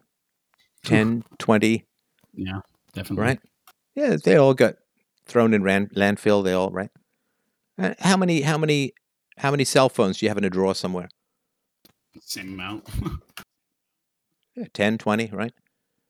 Yep. Now, again, it's fine, you know, get, get a new cell. It's fine, but but don't do it to the point because you know we we have our tech and they have their closet full of God knows what, right? And, you know, you can go in and you say, oh, I need a dress. It's like you go in and say, okay, when was the last time you wore this one? When was the last time you wore this one? When did you last look? Look at these shoes. They got a layer of dust on them. Look at this sweater. It's like under 12 other sweaters. And you tell me you need a sweater? Come on. Now, she can do the same thing with you. You've got a perfectly functional cell phone. Why do you need a new one? Well, it's 4K at 60 frames. We barely even look at the videos you take. Nobody's going to be archiving this and turning it into a Scorsese film, for God's sakes, right? Because I, I mean, I, I'll spend like crazy on this show, right? And you just have to remember, you know, don't never threaten your relationships for stuff. Never. Never, ever, ever, ever. And so you you got a wife, and she's going to want things. Hypergamy, the same way that you as a man are going to want things you don't need. You don't need them. You don't need them. And you got to go work to pay for them. You know, at the end of your life, if somebody were to say to you, well, you could have another 10,000 hours with your wife, but you won't have a drawer full of 100 useless cell phones, right? What are you going to say? Say, I want those 10,000 hours with my wife. Because the cell phones actually are going to distract you more from your wife. And, you know, when your wife goes shopping for the shoes or the clothes or whatever, she's not, you're not going, right? You're not going with her. So that's time she's spending, spending away from you, spending money that you have to earn by spending time away from her. The shoes are between you and her. Don't do it, man. Don't do it. Don't be distracted by stuff. Don't fall prey to the advertisers. You got to get the coolest thing, but your cell phone doesn't have 300 cameras, man. I'd rather have a flip phone, flip phone and a happy marriage than an iPhone MaxiPad Pro head and a distant wife.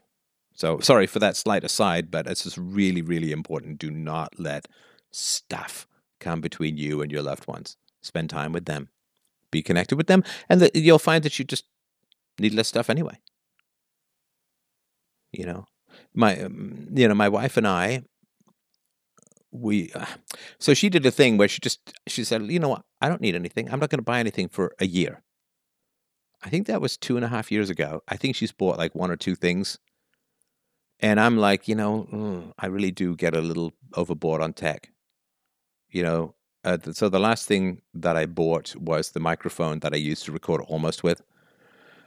But I kind of needed that for sanity's sake because it was so much work doing those characters and those voices. The idea that oh, the levels were a little too high or something happened to the settings. I just I needed a completely isolated area to uh, to record that in, where it was just like one mixer, one computer, one microphone, and that's all it does. There's nothing else that it does. I don't boot it up for emails. I don't do anything. I don't install. It's just it's it's frozen. Nothing changes. Nothing happens. And uh, and so, yeah, just just try and stay away from stuff you don't need. If if it's going to interfere with, uh, you know, hey, a vacation. Oh, do you need a vacation? No, but you go on a vacation or you go out for dinner. That's that's that's worthwhile because you know you get to spend more quality time and and uh, there's not as much cleanup and you get to have better conversations and the same thing. So I'm I'm all for like my experiences for sure. And this is the studies show that it's the experiences that make you happy, not the stuff, right? So yeah, I'm all for for that stuff. You know, um, go go go to a butterfly conservatory. You know, go to a science center with you. You know, you know all this as a dad, right? Just go and have fun, right? I'm I'm down for that because that's buying quality time together. But stuff is buying unquality time apart. And uh, your mom seems pretty materialistic if she's like, someone gave you this impression that she got everything because she got some useless shit that doesn't matter anymore. She, probably, she doesn't even live in that house anymore. The money is long gone. But the void in her heart where her children should be, that's forever, man. Right? Right. All right. Just end end of end of advertisement for not listening to advertisements. That's that's it, man. Okay, and and this did this did not get deducted from our time together, just you know. So, um, so how did your how did your mom's life play out? Um, she had another kid. I have a half brother somewhere in the world. He was um, viciously abused by his father, thrown against walls as an infant, and taken away by the state. I'm so sorry. Uh, I just, I, I'm so rude. Somebody just mentioned something in the chat, and I just glanced at it. And so you were talking about your mother. She had another kid with a, a guy who was just horrifying. Yeah, he was. Um, I have a half brother, and he uh, he got thrown against walls as a, I assume, baby or a toddler, and was taken away by the state. Did he? Uh, did he suffer brain damage? Did he get messed up that way? I, I was told by her. I asked about him recently, a year, like a year ago, what what his name was and everything in case it ever came up. And uh, she said he's normal, but I I don't know if I trust anything she says. So because I did ask. Wait, she like- didn't give you his name? No, she gave him my, his name, but I can't I can't find him. Um, he might have taken his adoptive parents' name. Huh. She Did you at a- ever meet him? No. Um, I I met I probably met him when he was a tiny when he was a tiny baby. I just don't remember. How How old were you when she had the kid? I think like six or seven. Wait, so you had you had virtually no contact with your mom then? Yeah, none. She uh, she got visitation rights like uh, t- like once a month because I didn't finish telling you the story of, of what she did the night of the the big breakup. I guess. All right, It- let's it let's go back to that. I'm happy to hear. It But you know, I probably won't be happy to hear, but I'm eager to hear. Yeah. So um, it kind of invo- it's kind of my sister's story more because I was three, so it's a little bit harder for me to remember anything. But um, um, my dad had gotten home from work, taken his boots off, was sitting in his recliner, you know, um, and she, her, they both got in a fight. I guess were yelling at each other, and she grabbed his work boots and started hitting him in the crotch with them. Well, uh, you know, he uh, grabbed her wrist to defend her or to defend himself. And, Oh, dear. uh, um, she bruises like a banana. Um, Yeah. um, I, it's just it's just her genetics. My sister and I are the same way. You know, you could see when we get hit, we bruise. Um, cops were called because she felt like she was being attacked, and they saw the bruises on her wrists and arrested him. Um, so he got released eventually. Um, all that stuff went to the divorce court. At, you know, went to a head, and my sister had to testify against her mother Oh my god! because she witnessed it. She was the Now, did she witness the beating with the boots? Yeah, she did. She was the house was quite small. The bedrooms were very close to the living room where it happened. I I think I remember the fight, but I I don't know because my But bedroom sorry, but then if, the if chair. she if she was testifying that your mother attacked first, then he was trying to defend himself. So did the I mean, did that all get expunged? Did charges get dropped? Yeah, was she yeah. ever was she ever charged with filing a false police report? Of course she wasn't, because vagina. Right, and the judge, um, um, you know, took that in consideration. I think in the court and the divorce proceedings, and that's how he got custody of me and my sister. Is that she, uh, you know, she was found out to be lying about that and abusive. So A- a- wait, and abusive. Where was the abusive stuff coming in?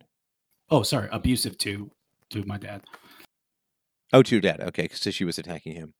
Yeah. Boy, there's nothing more enjoyable than coming home from a day's hard work for your family and then literally having your work boots used against your penis.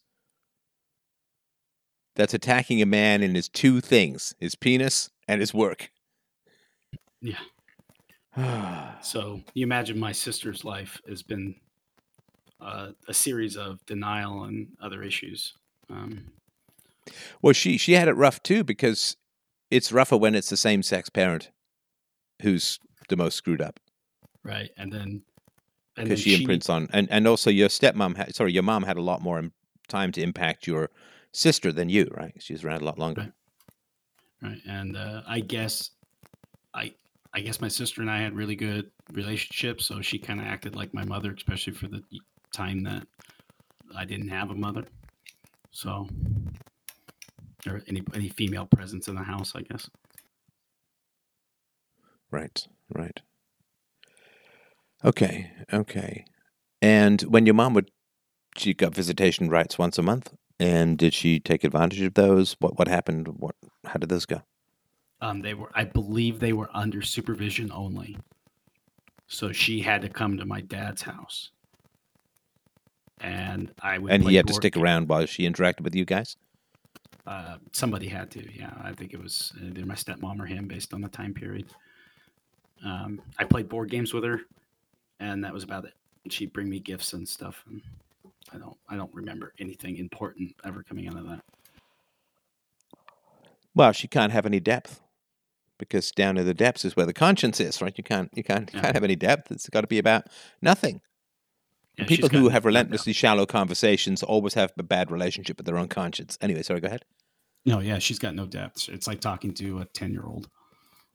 That's bad. Hey, hey, hey. I, I had a 10 year old. She was great to talk to. Don't insult 10 year olds. There's nothing wrong with 10 year olds. Okay, the average. T- no. Yeah. No, kids kids are pretty deep. You know, kids kids are pretty deep because they've got, you know, they're still in the relentless curiosity phase as long as they haven't been hugely propagandized, right? They kids are really deep. Um, really deep. And um, I remember my daughter. She was like, I don't know, three. And uh, she said, So dying is you go to sleep. How long till you wake up? Good question. it's a deep question, right? It's a deep question. And you know, you'll have this, right? You you're a philosophical guy, you're a smart guy. Your son is going to be uh, very curious. And uh, curiosity and depth are the same thing. And people who are not curious, who have no depth, well, you know, I don't uh, I don't like jumping into an ocean where there's sharks. You know, like you see the fins, you know, they're not dolphins, they're like genuine sharks, like tiger sharks or, you know, bitey shit like great whites or whatever, Carcharodon carcharias, right? I don't I don't like jumping into I won't jump into. I, I swam once with a shark, which was just like a nurse shark or whatever, right? It's no big deal, right? But I you know, if there's sharks in the water, I don't jump in. I don't go to the depths when there are predators down there, right? Nobody does. And so people who are shallow, they're just full of sharks. They're just full of predators. The, the predator being their own conscience, usually. Uh, so, yeah, the fact that she's relentlessly shallow makes perfect sense. You trying to drag her into a conversation is like trying to drag me into shark infested waters or push me in a fight like hell. Yeah. All right. All right. So, what was your primary emotional experience as a child? Mine was Uh, fear, just so you know. Like, I mean, I don't want to tell you what you're just, you can usually boil it down to something. Mine was fear. Uh, and fear and desire. Fear and desire are the two sides of the same coin because what you fear, you desire to get away from what you fear, right? So the fear and desire uh, was, was pretty characteristic. What was yours? It's a good question for everyone to ask. What's my primary emotion when I'm a kid, right? Yeah. Um, um, I remember the most. The most I remember is, of course, after my dad remarried.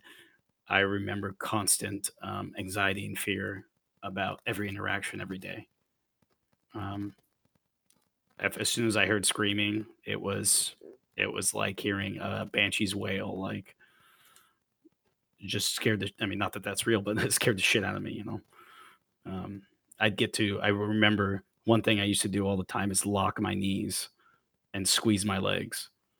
And I remember doing that so much, hiding under my blanket. Like it's something I still do today. Like I kind of bundle up in a ball underneath my blanket because I'm I'm hoping that nobody finds me or or nobody or I don't piss piss her off anymore or something. So So you understand that flexing your legs and hiding is total fight or flight. Yeah. Right. The legs is flight, and the hiding. Sorry, the the hiding is is flight, and the legs is is fight. Right. Yeah. Or I guess there's fight, flight, and freeze. Maybe the blanket is the freeze. Okay. All right. Yeah. All right. And what was the what was the primary danger? What was the stuff? What was the what's the worst case scenario for you as a child? um so one thing my my stepmom would do is scream and yell and complain about everything um and at wonder why no one's helping her and then we'd offer to help her and then she would refuse to help saying it's too too late like start swearing at us and stuff um the biggest problem was is if we pissed her off too much and she got mad enough she would get my dad and then my dad was the violent enforcer he would spank us um, I pissed him off enough that I've been hit in the face. Um, I used to have to sit in corners for hours on end. Um, and one time I ate about three quarters of a bar of soap because he caught me lying to him about um, um, scratching his pool table. I was trying to take the ping pong ball top off his pool table. Um, nobody wanted to help me with it, and I was too small to lift it myself. And there was metal on the bottom I didn't know was there, and it scratched his pool table. And I lied. I lied about it until he got tired of seeing me crying and eating a bar of soap and sent me to my room. So all of that. How did he how did he catch you? I guess you said I didn't scratch it, and people are like, well, no, he took the top off, right? yeah, and and nobody he knew I was lying because well, I'm sure he could tell. Yeah, and listen for those for those of you who don't have violent parents, good. I'm very glad that you don't have violent parents. There's almost no dread like I'm fucked now. Right. Like you know, you you you scratch that pool tabletop, right? You scratch that pool tabletop, and it's like, oh, I'm fucked. I'm Yep. so dead. I watched him play like three or four games of nine ball on that table while eating that soap. Wait, what do you mean? It's, he sat there playing pool and watched me eat that bar of soap. He played pool on the. How how bad was the scratch? It was on the wood. It wasn't on the on the on the belt. On the, Oh shit! So it didn't have anything to do with how you could play. yeah, it was the cos. It was a cosmetic. Oh my god! He was The he fuck was is wrong with people, man? The fuck is wrong with people?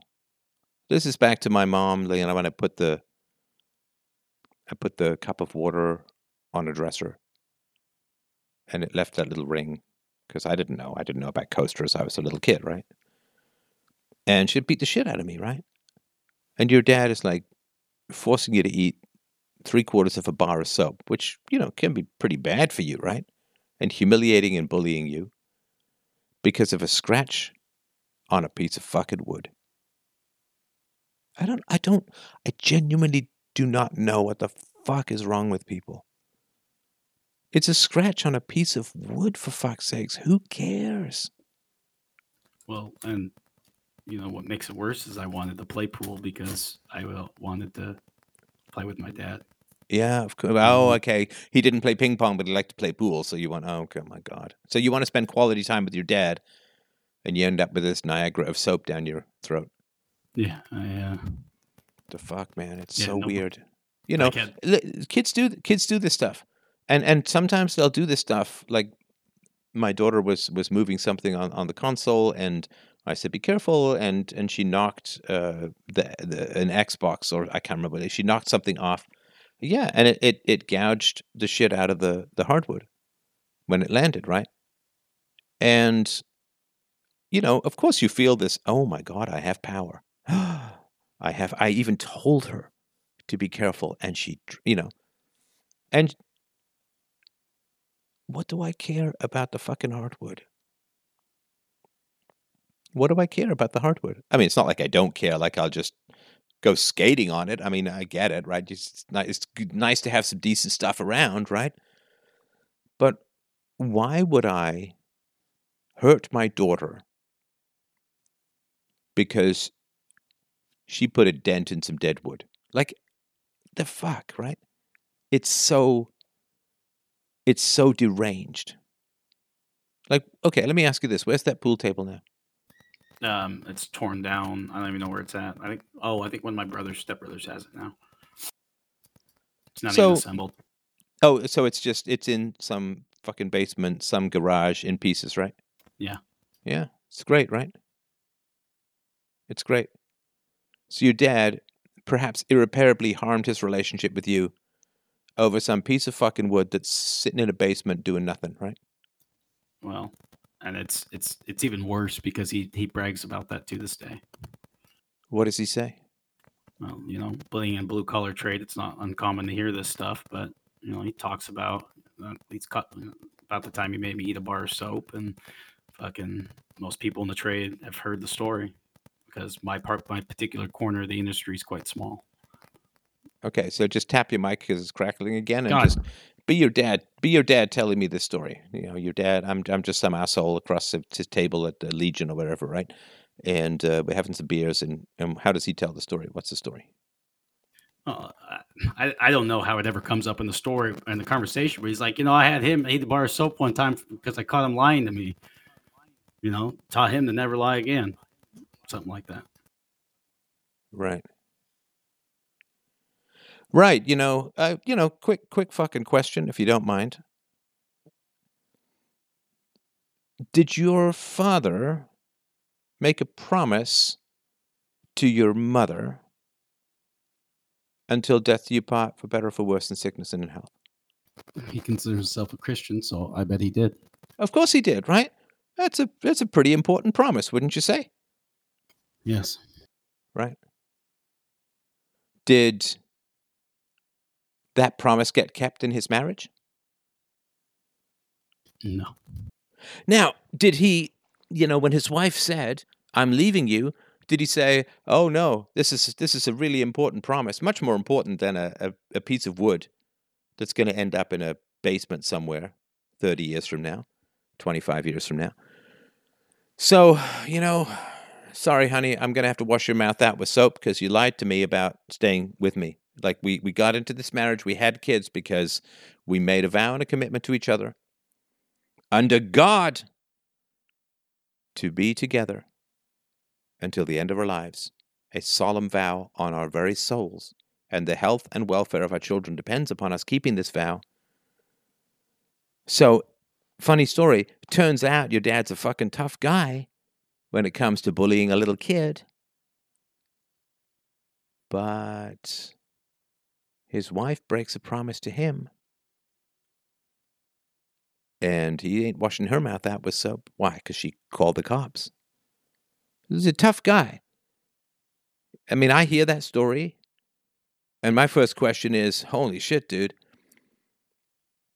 You washed your kid's mouth out with soap because he lied to you? What about when your wife left you and broke her vows? What did you do with that? Uh, nothing. I got I got another story then. Hit me. Well, you know what I mean. Right. Um I found out what back in 2012. I think Hey, wait, tap your mic, tap your mic. Okay, Oh, I'm sorry, Stef. It's all right. Don't, matter? don't sweat it. Doesn't matter. Just keep going with the story. I just don't want to be Um, distracted for the crackle. Go ahead. Um, my I found out that I think my dad told me when I was um, I apprenticed under him for a very short time. It was like four, four or six months.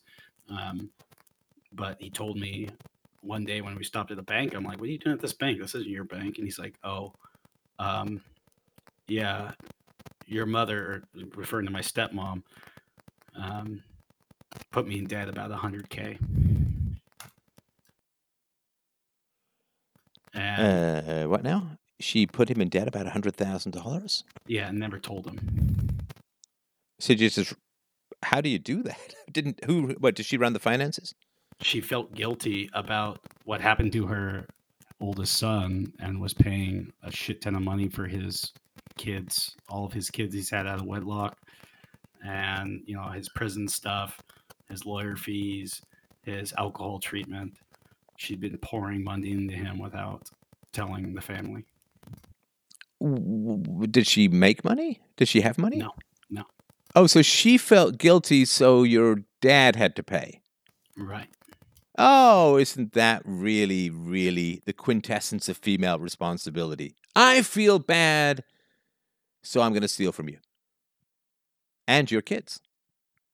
Because that's money that you could end up inheriting, right? Yeah. Or could have. So, So she, yeah, so she lied to him and stole a hundred thousand dollars from him. You know, I'm no, I'm no mathematician, but it seems to me that could buy a fuck ton of uh, pool tables, right? What is it, two Yep. grand for a pool table? So we're talking fifty pool tables. Yep. Yeah, fifty entire pool tables versus one tiny little scratch. So he lies. Now, does he then take her to court? Does he get her punished? Does he wash her mouth out with soap? No. Even though repairing your damage, you know, a little bit of fucking wood glue, uh, you know, buff it up a little, you know, it's 20 minutes and maybe 10 bucks to fix your shit. 10 bucks, $100,000. You know, so the tough guy, oh, I made my kid wash his mouth out with soap because lying is just so bad. Oh, your wife stole a $100,000 from you. What did you do? Nothing. Because I'm a tough guy. I, I, I'll bully kids, but you see, my wife, she's scary. yeah, Uh, I can't tell you the contempt I have. I can't. I can't even tell you. yeah, he stayed with her. Still with Of her. Of course. Paid it all And- off. Worked extra overtime to pay it off. Right. Right. Right. And she still complains. That Didn't take it to the money. cops. Didn't demand she get a job. Nothing like that. Right. And he brought this abusive woman into your life, right? And Yep. kept her there. Yeah. Does he think of himself as a good dad? Yes, he does. On what grounds would he consider himself a good dad? I provided. No, you wanted to get away from your wife. Yes. Guys, the guy's probably relieved that she put him in. Oh, I'm so happy you put me in debt, honey, because now I get to spend more time away from you paying it off. That's why I'm not so mad. Oh, thank God. Please put me in debt more so I can spend more time away from you. Yeah. Um, he he grew up extremely poor, like impoverished, like had an outhouse at one time. Um, you know, no bathroom in the house. Um, so he he always tells the story that you know he decided that he, he had so many Christmases without presents and stuff because of course he came from a single mother house. Um, she was a truck driver, one of the first female truck drivers in the country. Just she's kind of she was crazy, my grandmother. Um, but uh, he said he would never ever have our have his kids go without stuff ever again, and so he he used that to, to he says to push himself to work hard and get where he was because he went through night school to get get his position, worked full time um, while doing all that, and you know has put poured everything into his work essentially and neglected, I would argue, everything else. Yeah, I I don't know what to say, man. I mean, people who consider themselves good parents, they never actually ask their kids what the kids want. I don't know what the hell they're talking about. No, I yeah, they never asked me anything ever. Yeah, like what do you want? You, I mean, what, what would make you happy, right? What, what, what, what- you know, I'm a service provider to my daughter. I'm a service provider to you in this conversation, right? People support me in this show, and and after this call, we're going to have a conversation about modding, uh, uh, moderating, and all that, which is important because that's a service provision as well. But you know, the idea that you I'm a good dad. It's like you never asked me what I wanted as a kid. Doesn't matter. I'm a good dad because it's all about me. I just want to say I'm a good dad. Okay. Well, um, by what standard compared to what? Well, I grew up poor and my kids had stuff. It's like, did they have the stuff they want? Did, did you know? Did, did they have your company? Did they have your love? Did they have your engagement? No, but I washed his mouth out with soap when he told an innocuous lie while I worked to cover up much bigger lies that have been told to me by the adults in my life. Yeah. People who bully people who bully children, I, I mean, come on. It's the most despicable, cowardly thing that there is. You know, I'd have respect for your dad if he's like, "Oh yeah, when when your when your mom told me she was going to leave me, I washed her mouth out with soap." Okay, not good, but at least it's consistent. But it's like, oh no, the, the kids who are helpless. Oh yeah, I'll totally bully them when they cross me. Uh, women who lie to me and steal hundred thousand dollars from me. Oh yeah, no, no I'm not going to say anything. I'm, I'm not going to say anything to them. To assault and bully children for nothing, for accidents. You know, see, here's here's what your stepmom should have done, right? With regards to the pool table. Here's what your stepmom should have done. Your stepmom should have come to your defense. Do you know why? No. Because your stepmom had one big complaint, which was nobody does what? I'm sorry, I don't know. I'm not sure You said this to me earlier. Sorry, I'm being a bit opaque. So you said that one of the things that your stepmom would get really angry about is she'd say, "Well, nobody helps me. Nobody helps out around here. Right. I got to do it all myself, right?" Now, you wanted people to help you lift the ping pong table off the pool table, right? Mm-hmm. But nobody did, right? No. So when this stupid little scratch occurred on the pool table, your stepmom should have said, I know exactly how you feel.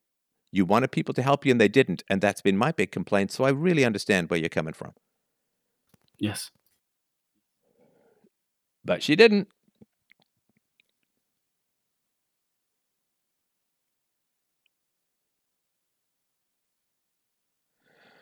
So, of course, you have to be something other than who you are for people to be interested in you, right? Of course, it's got to be you plus alcohol, you plus charisma, you plus parties, you plus all of the amazing manipulations that you can make.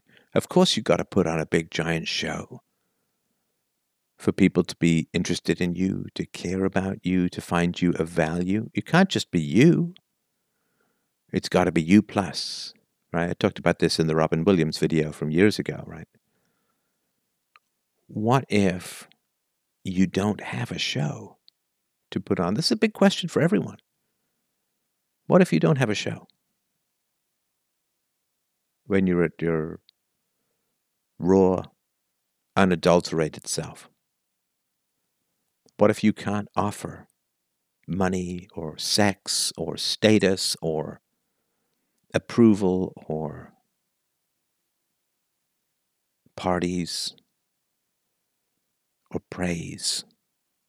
What if you can't offer any of that to people? What if some god or some devil or some benevolent philosophical angel scrubbed all of that from your vocabulary and you were not able to buy anyone's attention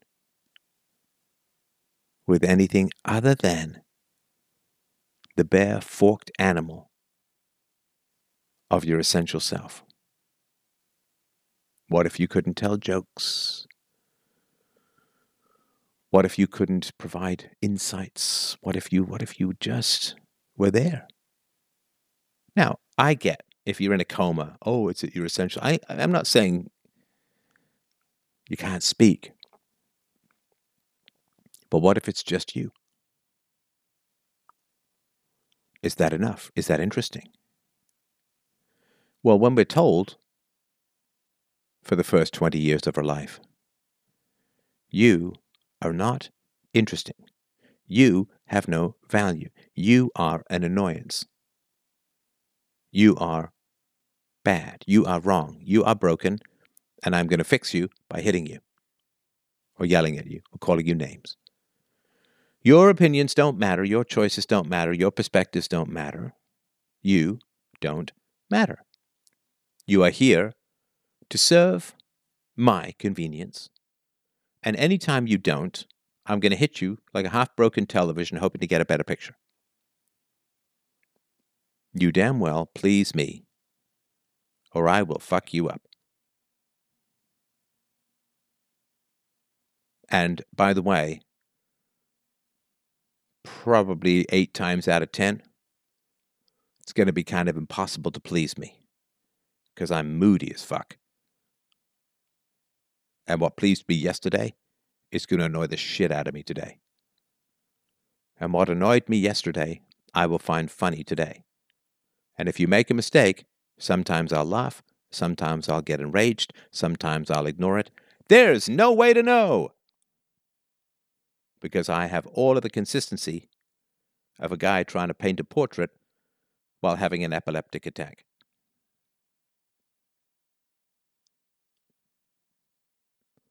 And you will end up molding yourself so completely around me that you will have to become water clear, tasteless, odorless, invisible, and with no shape of your own.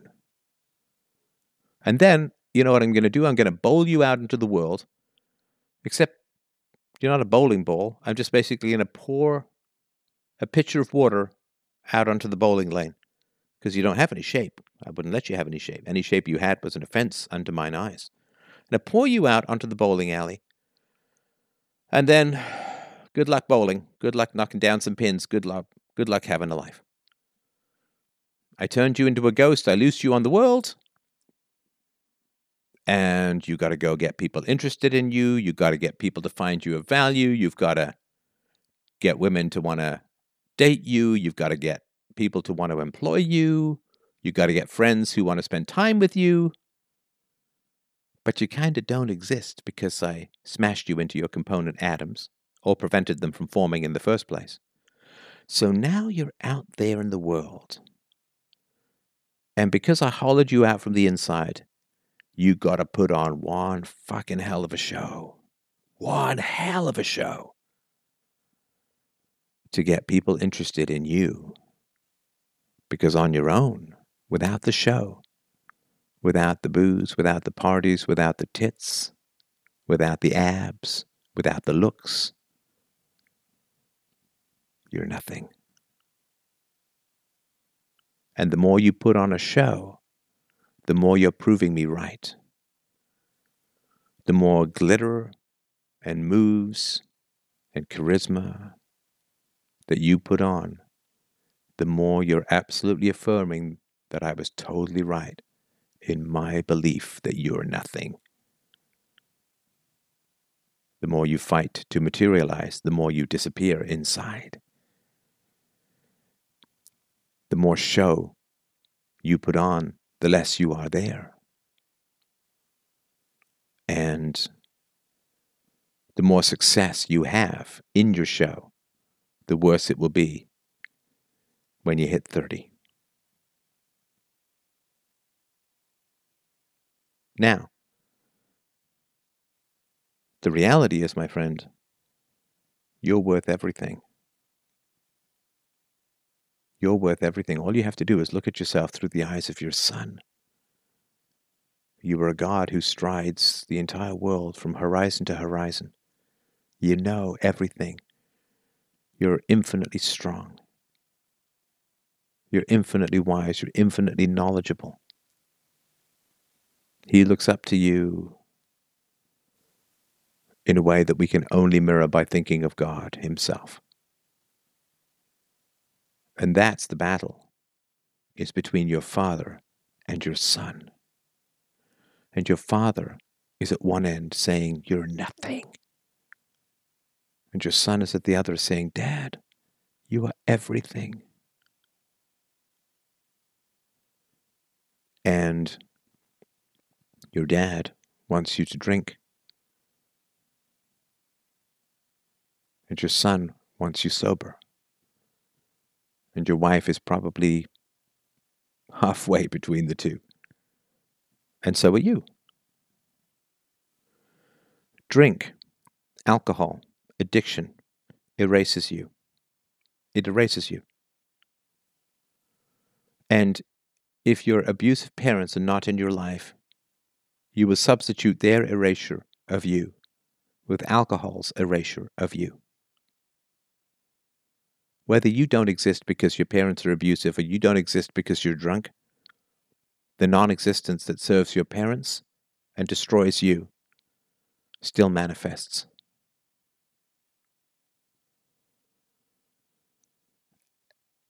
And to a much smaller degree, I mean, I've gone through this this uh, over this last year.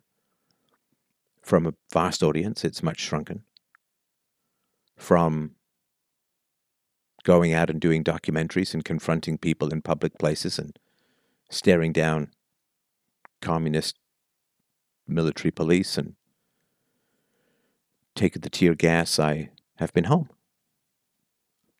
From half a million on Twitter, a million on YouTube, can get a couple of hundred people on a live stream.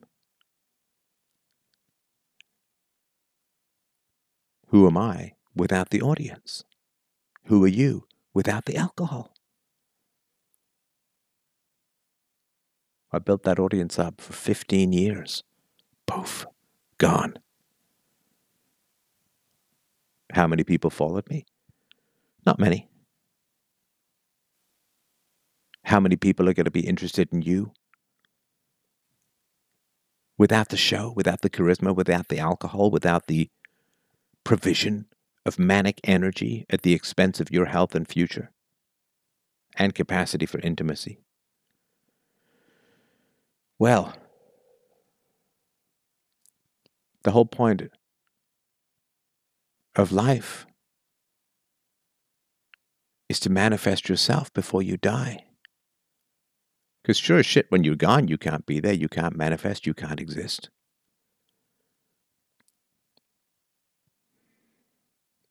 I am more real to myself without an audience.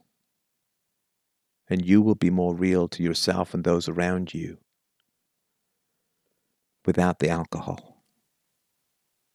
And the alcohol is your father and your mother and your stepmother all saying to you at the same time, you better not fucking exist. Because if you exist in our minds, we then have to have empathy and have to care about you. And we can't do that. We miss the window, we miss the growth, we miss the opportunity. We can no more develop empathy than you can grow a fucking trunk like an elephant. You have to not exist so that our own deficiencies don't become real to us.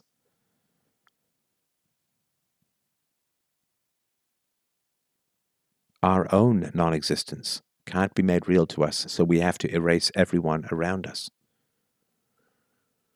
And that's how we dominate our own death spiritually.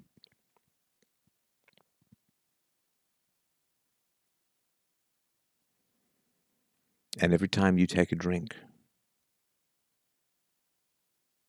you're pissing on the fire of your own existence and the necessary bond that your son needs to have with you.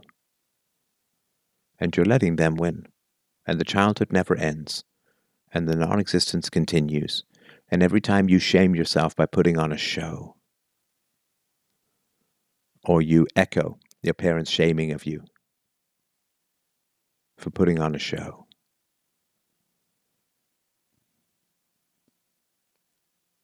You simply affirm the emptiness afflicted on you by your empty parents. And I say this with no shred of criticism, no shred of negativity, with all the love for this situation that I have, which is considerable, heartfelt, personal, and immense. That what you have done to drag your true self, your capacity for authenticity, what you have done to drag the wounded self of your origins through this fucked up world and arrive at this conversation is heroic beyond words. I'm pretty good with words. I cannot express that one. I cannot. There's no medal big enough. There's no orchestra loud enough. There's no fireworks show dazzling enough to honor the respect that I have for you dragging this casualty to this hospital and to have this conversation, not just one on one, but for the world. It's heroic. And it means, fundamentally, if you want to, you've won. You've won, you get the happy life. You get the health. You get the connection. You get the love. You get the parenting. You get the fatherhood. And you've won. You've won so completely that if you look at the alcohol as the poison being fed to you, you didn't get mother's milk. You got apple juice, which is sugary, useless shit. You didn't get mother's milk. You got apple juice. You didn't get parenting. Now you get alcohol. It's the same as the apple juice. Just useless, destructive shit. Fruit juice is garbage. Alcohol is garbage. And it's no substitute for love, and you'll never get that love because they have no capacity to love. You can't harm people that much and ever end up loving yourself, let alone others. So you'll never get that love. And now you're in the incredible position of providing what you did not receive. There's nothing more powerful in life than giving a virtue you never received. Because if you give a virtue that you already received, that's good. That's, that's nothing It's a good thing to do. It's a fine thing to do. But it's kind of like donating money you inherited. You didn't earn it, but it's good to give it if you can afford it and it's to a good cause. But to give something to your son that you did not receive for yourself is the most incredible act of personal and planetary healing that can be conceived of. To create a virtue out of nothing is the essence of civilization. It's why we have everything that is worth having is someone created a virtue out of nothing. And you are forced to create a virtue out of nothing, which means you fully own it, it's fully yours, and it's fully manifest. You didn't inherit it, it wasn't handed to you. In fact, the counter signaling to the virtue that we talk about here is legion across the world. The amount that we get attacked for the simple virtues of holding people to their public statements. We care about children, we love children. Violence is a bad way to solve problems. Abuse is a bad way to solve problems. Okay, let's make that universal. Cult leader. Fuck them, right? Yeah. So you have an amazing personality and opportunity to provide what you never received. It, it is incredible. It's like when I was a little kid, I remember talking to a guy who was an engineer. I was in the backseat of a car. I was six years old in Africa with a bunch of my dad's friends. We were coming back from Kenyan National Park, something like that. And they were talking about electricity generation. And I remember saying, and even if I said, as I said it, it didn't make much sense to me, but I remember saying, well, if you could find a way to get an electric a plant that ran on electricity to produce more electricity, that would solve a lot of problems. And the guy, he kind of rolled his eyes and he said, Yeah, but that means the output is bigger than the input, which is not possible, blah, blah, blah, right? Okay, so physically that's impossible. You can't give what you didn't get. You can't, re- can't release kinetic energy if you've never accumulated kinetic energy. But you can create a virtue you never received. You can create a virtue you never received, which is like snapping your fingers and having fucking Atlantis rise from the ocean. And the transmitting of a virtue you never received means manifesting yourself in the image of truth and integrity in a way that is immensely dangerous to all the power structures the world over. I mean, there's the personal and then there's the political, right? And it's not just your parents, it's society as a whole. You know, why do they want us drugged out and stupid on carbs and sugar and plastic cardboard food that we have to stuff down our gullets because mommy wanted to go and earn two bucks an hour at the customer complaints department at the local mall. Why do they want us fapping rather than breeding? Why do they want us addicted to video games rather than wisdom? It's not just your parents. Your parents are part of a larger machinery that empties out human beings in return for obedience. You know, we used to be serfs chained to land. Now we're serfs chained to words, to propaganda. We can't do anything. We can't be real. Truth will get you punished. Reality kills. Honesty destroys. And to break this cycle is not just personal, it is to create a doorway to the future through which your son can pass and survive. Survive at a spiritual level, at a self identity level. You can, by putting down the drink, by talking things over with your wife, by committing to being honest. No show, no show, no bullshit, no noise, no fucking laser lights, no disco balls, no show. Then, by being real, you can be the portal through which your son can sail through to a world where he can survive without the same struggles that you've had to have just in order to survive. And it doesn't make any of the terrible things that happen to you good. But by God, it gets the most gold out of the outhouse that is humanly possible. Fuck the past. Be honest, be real, in the now. That is a victory. Doesn't just light up your son's eyes. Enough of us do it, it lights up the whole fucking planet.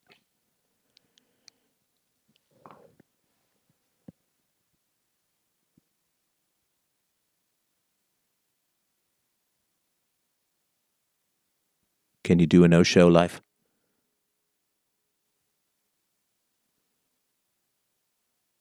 Sorry, what's that, Stef? Tell me what you're thinking, what you're feeling. I'm, I'm just thinking about thinking about my son and all the all the things I want to do, all the things I want to learn with him. Like I didn't I didn't have any of that. You know, I was just this object in the house. I, I don't want to I don't want to do that to him. And I know that's what the drinking's gonna do. Yeah. That's what the machine wants you to do, so that your son can turn into a machine like your father. And you were worse. You were you weren't even treated as an object. This is what pisses me off about your father.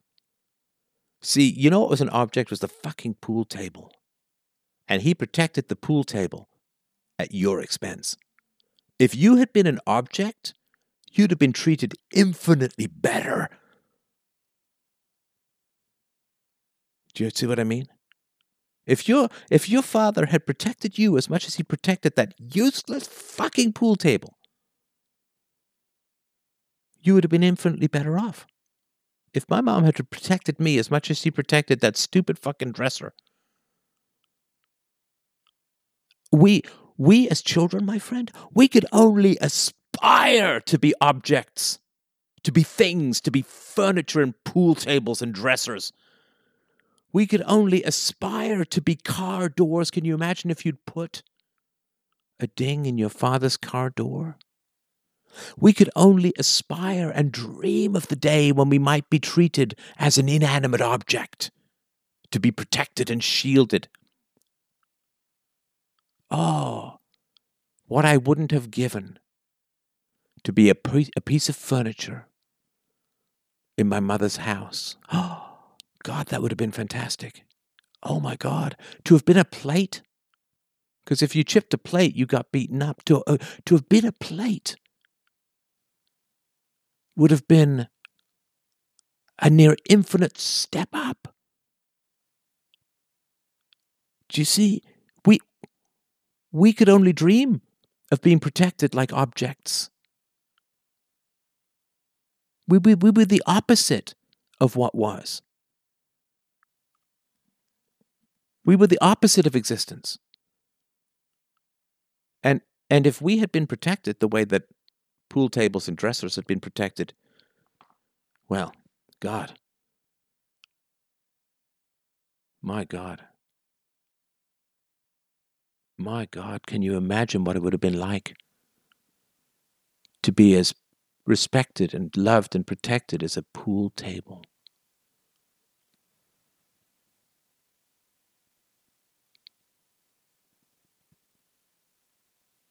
That would be that would have been amazing.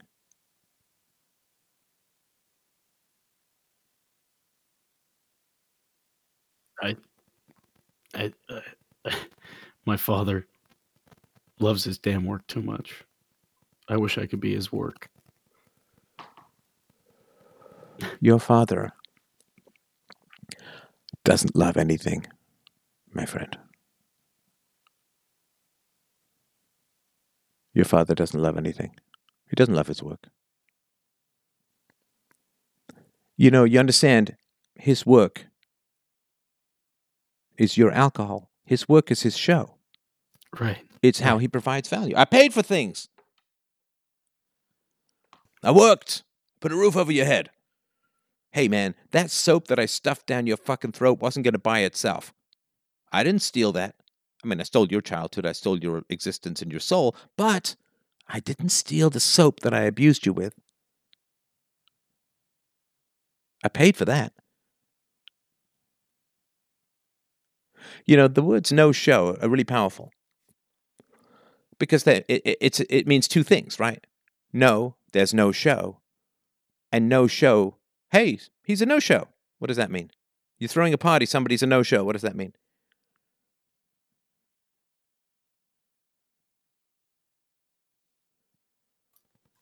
I'm sorry, I, I don't know.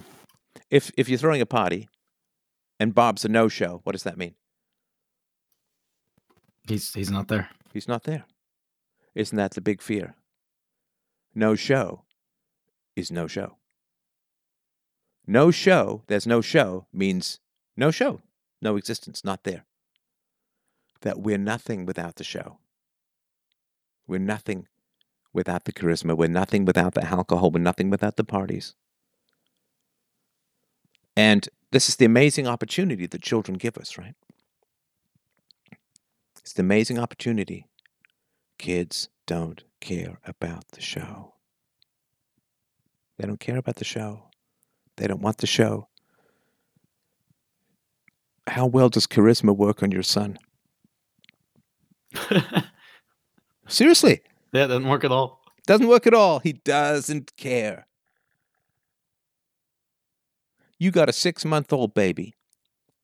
How much does he care about the shininess of his mother's pumps?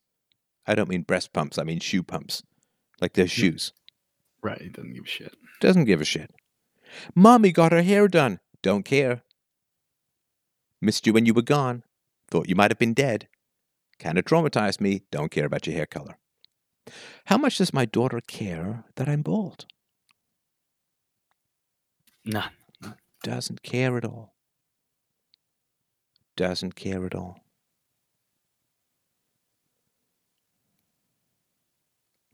Kids strip us down to the no show part of us.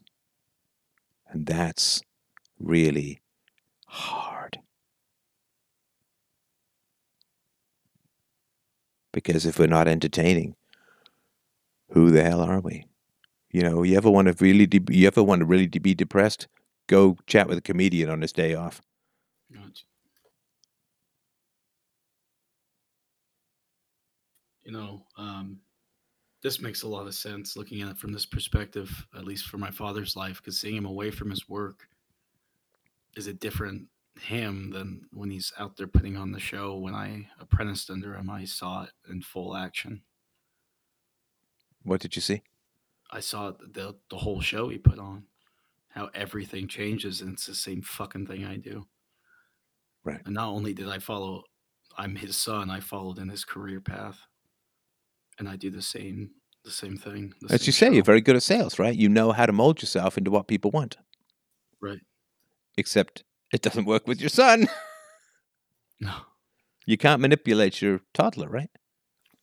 no, I can't. I mean, I guess you could give them candy or whatever, right? But you know, certainly, you know, when they're babies, you can't manipulate anything.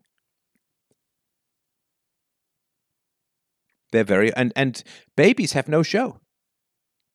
Right? Here's the thing, babies and toddlers, they have no show.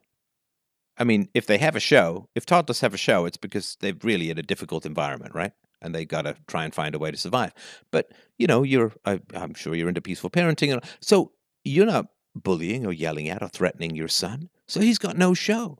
Now, here's the thing you love him because he has no show. If he had a show, that would be a sign that you were a bad parent, right? right. So you love him for his lack of artifice, his lack of manipulation, his genuine, deep authenticity. You love him for that. And you're like, well, no, for me to be loved, I got to put on a show, but I love my son because there's no show. It's like, hello, crossed wires much? Can't you? I mean, wouldn't it be great to be like your son? Yeah, absolutely. Yeah, no, no show. Ah, but if I have no show, people won't care about me. People won't love me. People won't be interested in me. Well, that's kind of true. but not in the way we think. So it is true that a lot of people, most people, won't be interested in us if we don't put on a show, right? But we don't want those people anyway. No show is a great shield for empty people. It keeps them away, from, it repels them.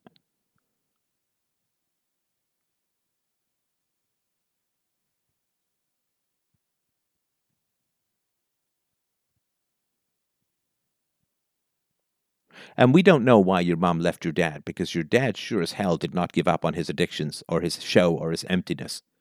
If he had, he wouldn't have married your freak nightmare of a stepmom. Right. And When you when you achieve authenticity, you don't go and say, "Oh, great, I think I'm going to get married to a woman who was married to a pedophile and I'm going to take on her kids because that's just going to be great." her- when I had the conversation with the whole family about mm, my oldest stepbrother when all that stuff blew up, I was four hours just pissed off trying to explain it to my dad. And I, I remember just this like half dead look in his eyes, like he just didn't understand. Oh Yeah. no, he understood. He was just playing possum, right? He's gone Right. rubber bones. Yeah. No, and here's the thing too. Do you know how healing it would have been for your stepbrother, for the family to have acknowledged his pain? And they're like, "Nope, we're not going to heal him. Nope, screw him. No, he can continue to suffer. No, no, no. It's all about our self-protection in the moment. To hell with what happens to other people. uh, yeah. Yeah, it's murderous. You understand? It's direct. It's it's a murderous impulse to withhold salvation from someone who's going through intense agony for the sake of your own selfish pleasure. Well, of course, that's addiction, right? Withholding the salvation of others for your own selfish pleasure. That's you with the drinking. That's them with the withholding of honesty about his abuse.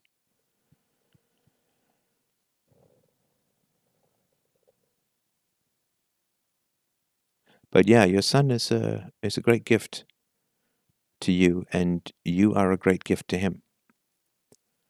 You know, when you're sitting there with a kid, You know, I I'm, I I love in the morning, just you know, sitting on the chair by my daughter's bed, just chatting, just just chatting, just hey, good morning, how you doing? What do you want to do today? Do you have any dreams? Here's what I thought about. I did a great show last night. This is what I talked about. Just chatting. How this may seem stupid, but how did you ever figure out? I mean, I, I, I don't even know what what is normal, what what to talk to people about. Like, Oh yeah, that's easy. No, that's easy, man. It's whatever you miss the most is what what is normal. Whatever whatever breaks your heart the most. You got people in the chat here bawling their eyes out. I sympathize, man. Whatever you miss the most is what is normal. Whatever you were the saddest about not getting as a child is the good.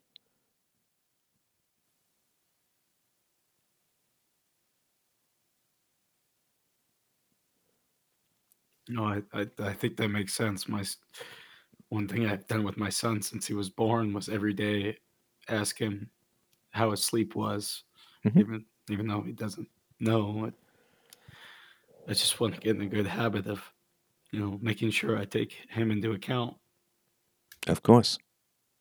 Of course. because I don't I don't I can't even do that with my wife. I mean I I'm I'm so distant and focused on my show. I don't I don't even consider her half the time or most of the time. Yes, and your wife is sort of a separate category because she has a show of her own and she obviously likes her show.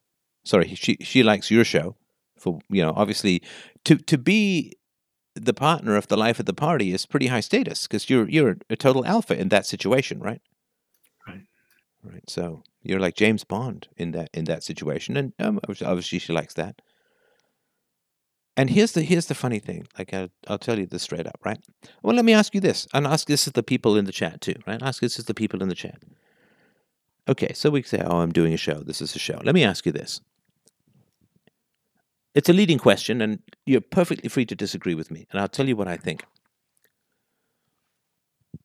What I do, particularly in these conversations, is the least show show there is. It's the least show show that exists. I'm not trying to do a show here. I'm not trying to put on an act. I'm not trying to manipulate. And and tell me if that's a misinterpretation on my part or something's not correct about that. But I've always kind of aimed in these kinds of conversations, simple, straight conversation, the least show, show that there is. No, so James says, I don't think there's any bullshit at all, at all. And I appreciate that. Now, you can have a show that's not bullshit, but I'm not putting on an act here. I'm not faking anything. I don't have my voice, FM voice, you know, like the announcer voice, you know, the, the guys who race through those APR financing things at the end of used car sales Right. or anything like that. But this is just, this is straight conversation, right? And so I always say, "Oh, I have a show," or I say, "Oh, I have a show tonight," or "I did a show last night." It's not a show. it's not a show. And if I ever feel like it does become a show, like I'm doing something for effect, or I'm trying to control something, or I'm trying to get an impression across, or I'm trying to get someone to feel something, if I if I ever feel like I'm manipulating, I will take a breath and I like, no, no, no, recommit to just you know straight up honesty, right? And so that's what's wild about I think what happens here in these conversations. It's the least show show there is. In, in fact, it's really the opposite of a show because this is a public forum discussion where there's no show. You know, when you think of, I don't know, no hate on any of these guys, right? You think of people like, I don't know, Tucker Carlson and so on, right? A, a- a good a good presenter, but you couldn't think of sitting across Tucker Carlson at dinner and having him talk to you the way that he talks to the camera. Does, does that sort of make sense? Right. And it would be like you couldn't imagine sitting across from Rachel Maddow and having her do all those weird faces, or Brian Stelter, or like any of these guys who do shows, or even Dr. Phil, right? You couldn't imagine him talking to like you across the table the way that he talks to the camera, right? And I've always sort of tried to aim to, okay, let's just just have a conversation, right? Which is kind of spontaneous. I don't want it to be like completely separate from if we were just having a conversation. That would be kind of strange, right? Was the Dr. Phil thing, or, or like I don't know if it's any anywhere close to what, we, but it's just I want to. I I don't want to. It's like I want to model the least show show there is, or I want to model the non-show aspect of of human nature because I'm really not trying to put on a show. I'm not trying to impress people. I'm not trying to be cool. I'm not trying to, you know, I know when I'd give a good speech or whatever, but I would give that speech if we were face to face. I give these speeches to myself. I talk about this with, with this way with friends, with with family. Like this is to to pull down artifice, to not have an act is really important. And the more that the show spread and spreads, and the more people don't have acts, you understand, we are destroying the currency of falsehood. Because for your father and your mother, having an act, having bullshit, was totally fine. They got married, they had kids, they had jobs, because bullshit and abuse and falsehood and false self, that is the currency of the world. Prefabricated identities, prefabbed personalities, you know, cliches. Fedora wearer, the leftist with blue hair, the conservative with the the gut and the gun, right? Like all of these prefabricated identities. That that is the currency of the world. And when that currency reigns, our currency devalues. When our currency gains in value, their currency goes down in value. And people don't want to lose their money. They don't want to lose their currency. They don't want to lose their value in the world. And the fact that this is the least show show that there is and ever will be, I think, is part of the peculiar power that we have here, and also part of, again, the attacks, the hostility, is authenticity threatens everything. I mean, you saw that when you brought the truth of your stepbrother's rape as a child or molestation as a child. You brought that truth, that honesty, that reality to your family. What happened? the denial. You threatened the whole structure. Yeah. The whole structure. And people, you know, and God bless them in many ways, right? But people think, oh, I'm going to go march in the street and I'm going to wave placards and, and that's going to change things. You know, it's really not, really. It's not a bad thing to do and it's fine. You can meet people, you can get some messages out, but to be honest and authentic and curious and real. Because all show is fear. The show is fear. You know that. That's why you're facing this depression, right? Right. Who the fuck am I if I'm not impressing people? Who the fuck am I if I'm just me? If there's no show? The fundamental addiction is to the show. You're absolutely right. Um, my work the last month and a half.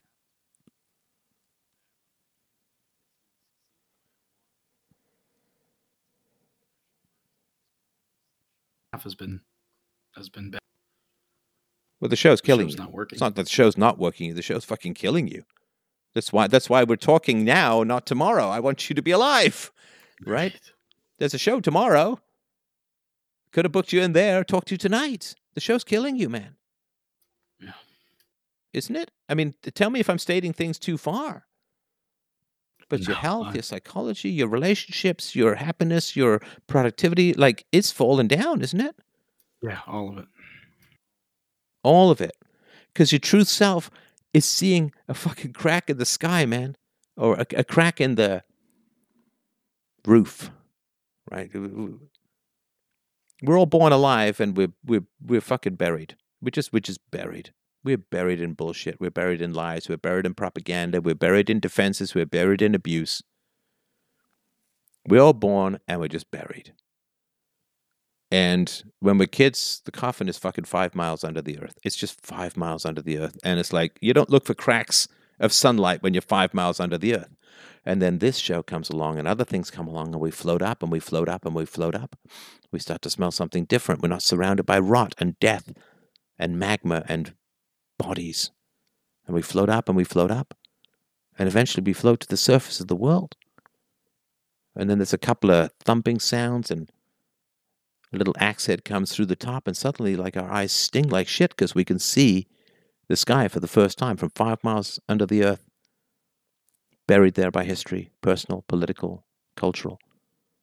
We float to the surface of the world. Three axe blows, three podcasts, and our eyes water. Why do our eyes water? Because we see light for the first time. And when we see light for the first time, we'll scratch the shit out of our hands to get out, right? To get out into the into the air. So Fauci can hand us a mask.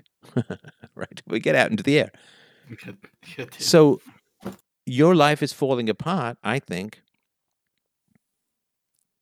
because you want to you want out. You want out of the show, you want out of the lies, you want out of the manipulation, you want out of the constant reaffirmation that you're not good enough, that you're not important, that you're not interesting, that happens every single time you put on the show and every single time you drink to be something other than who you are in order to bear your own existence.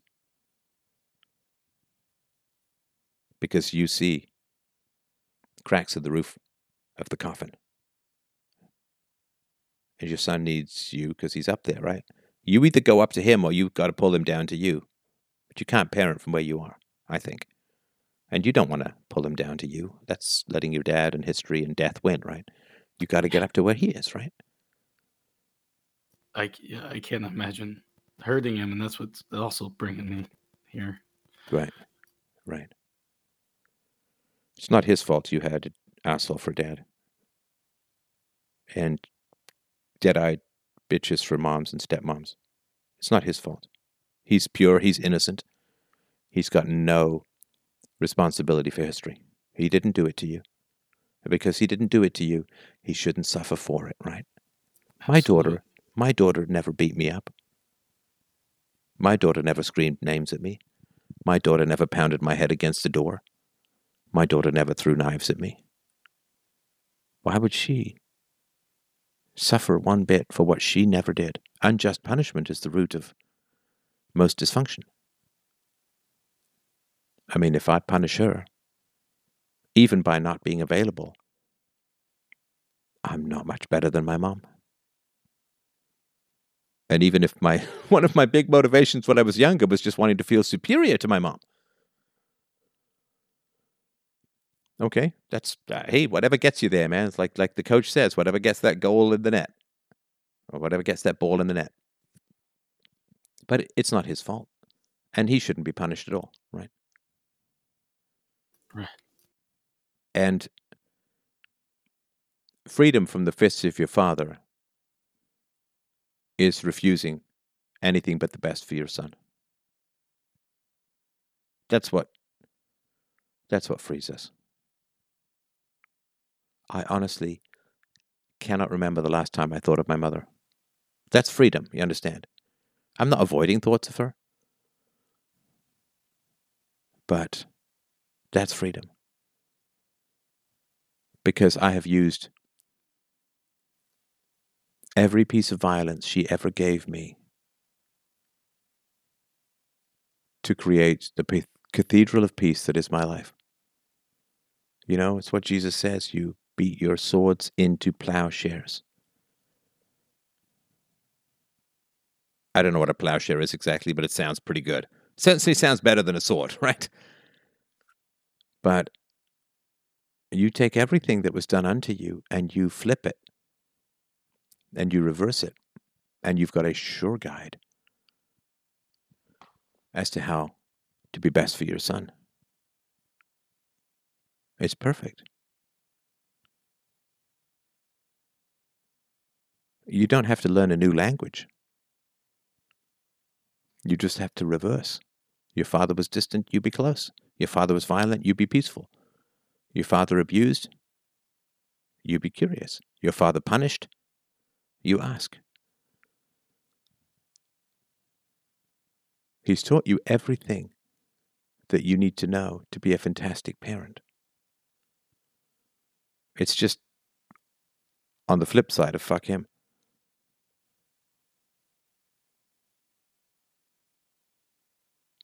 And you got to stop punishing yourself.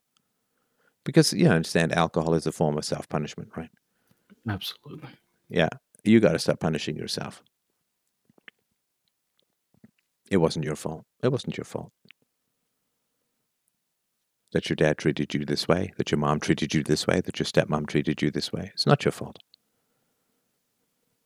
They made their choices and they are 100% responsible for those choices. And their choices are deep in the rear view. They can't change them. They can't go back and be good parents now. They never. They, people say, my mom, my dad, it's like, to me, after 18, eh, I don't know. Being a parent to a 20 year old is nothing at all like being a parent to a two year old or a two month old or a two day old. I mean, they're not even in the same category to me. I mean, of course, you could still use the word, you know, whatever, but, but when you, people say my mom and my dad when they're 30, and it's like, eh.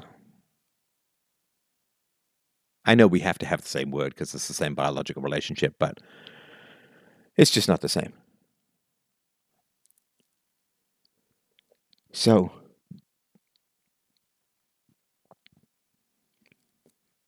you will find that being there for your son and being authentic with him is going to be hell. I'm not going to lie. I'm not going, oh, it's going to be wonderful because you're a smart man. And if it was wonderful, you wouldn't be calling, right? yeah. It's going to be hell. Because everything. Uh, this is the analogy that just popped into my head. Okay. So, what I'm saying is okay, here's what you need to do, man. You need to leave your wallet at home, leave every form of payment you have at home. You need to go to a Lamborghini dealership, man, and you need to order top of the line. Whatever that is, like $200,000 car, quarter million dollar car. I have no idea, right? You need to go order a top of the line car, and you need to say, I'm going to drive out with this today. And you need to say, I don't even need to test drive. I've done my research. I know exactly what I want. That red thing that looks like a cutting edge space shuttle suppository. That's the one that I want, right? Oh, that's $300,000. No problem. I'm telling you, go sign the paperwork. Sign the paperwork. You say, well, Stef, how the fuck am I going to pay for a $300,000 Lamborghini? And I say, you know what? It's easy. You just reach into your pocket and the money will be there. That's what it sounds like when I say, go be a great parent. It's like, I, I, don't, I don't have the currency, I don't have the savings, I don't have the experience, I don't have the mentoring, I don't have the training. And I'm saying, no, no, no, just just reach into your pocket. The money will be will be there. I mean, if I was a financial advisor, that would be insane, right? Oh, yeah. It's magic, but it is real. It is true. Every instinct that you have to be a great parent is already there. You reach into your pocket, you can pay. You can be the best. Because you know what it's like to be ignored and to be excluded and to be punished, and you know all of that, and you know how painful it is.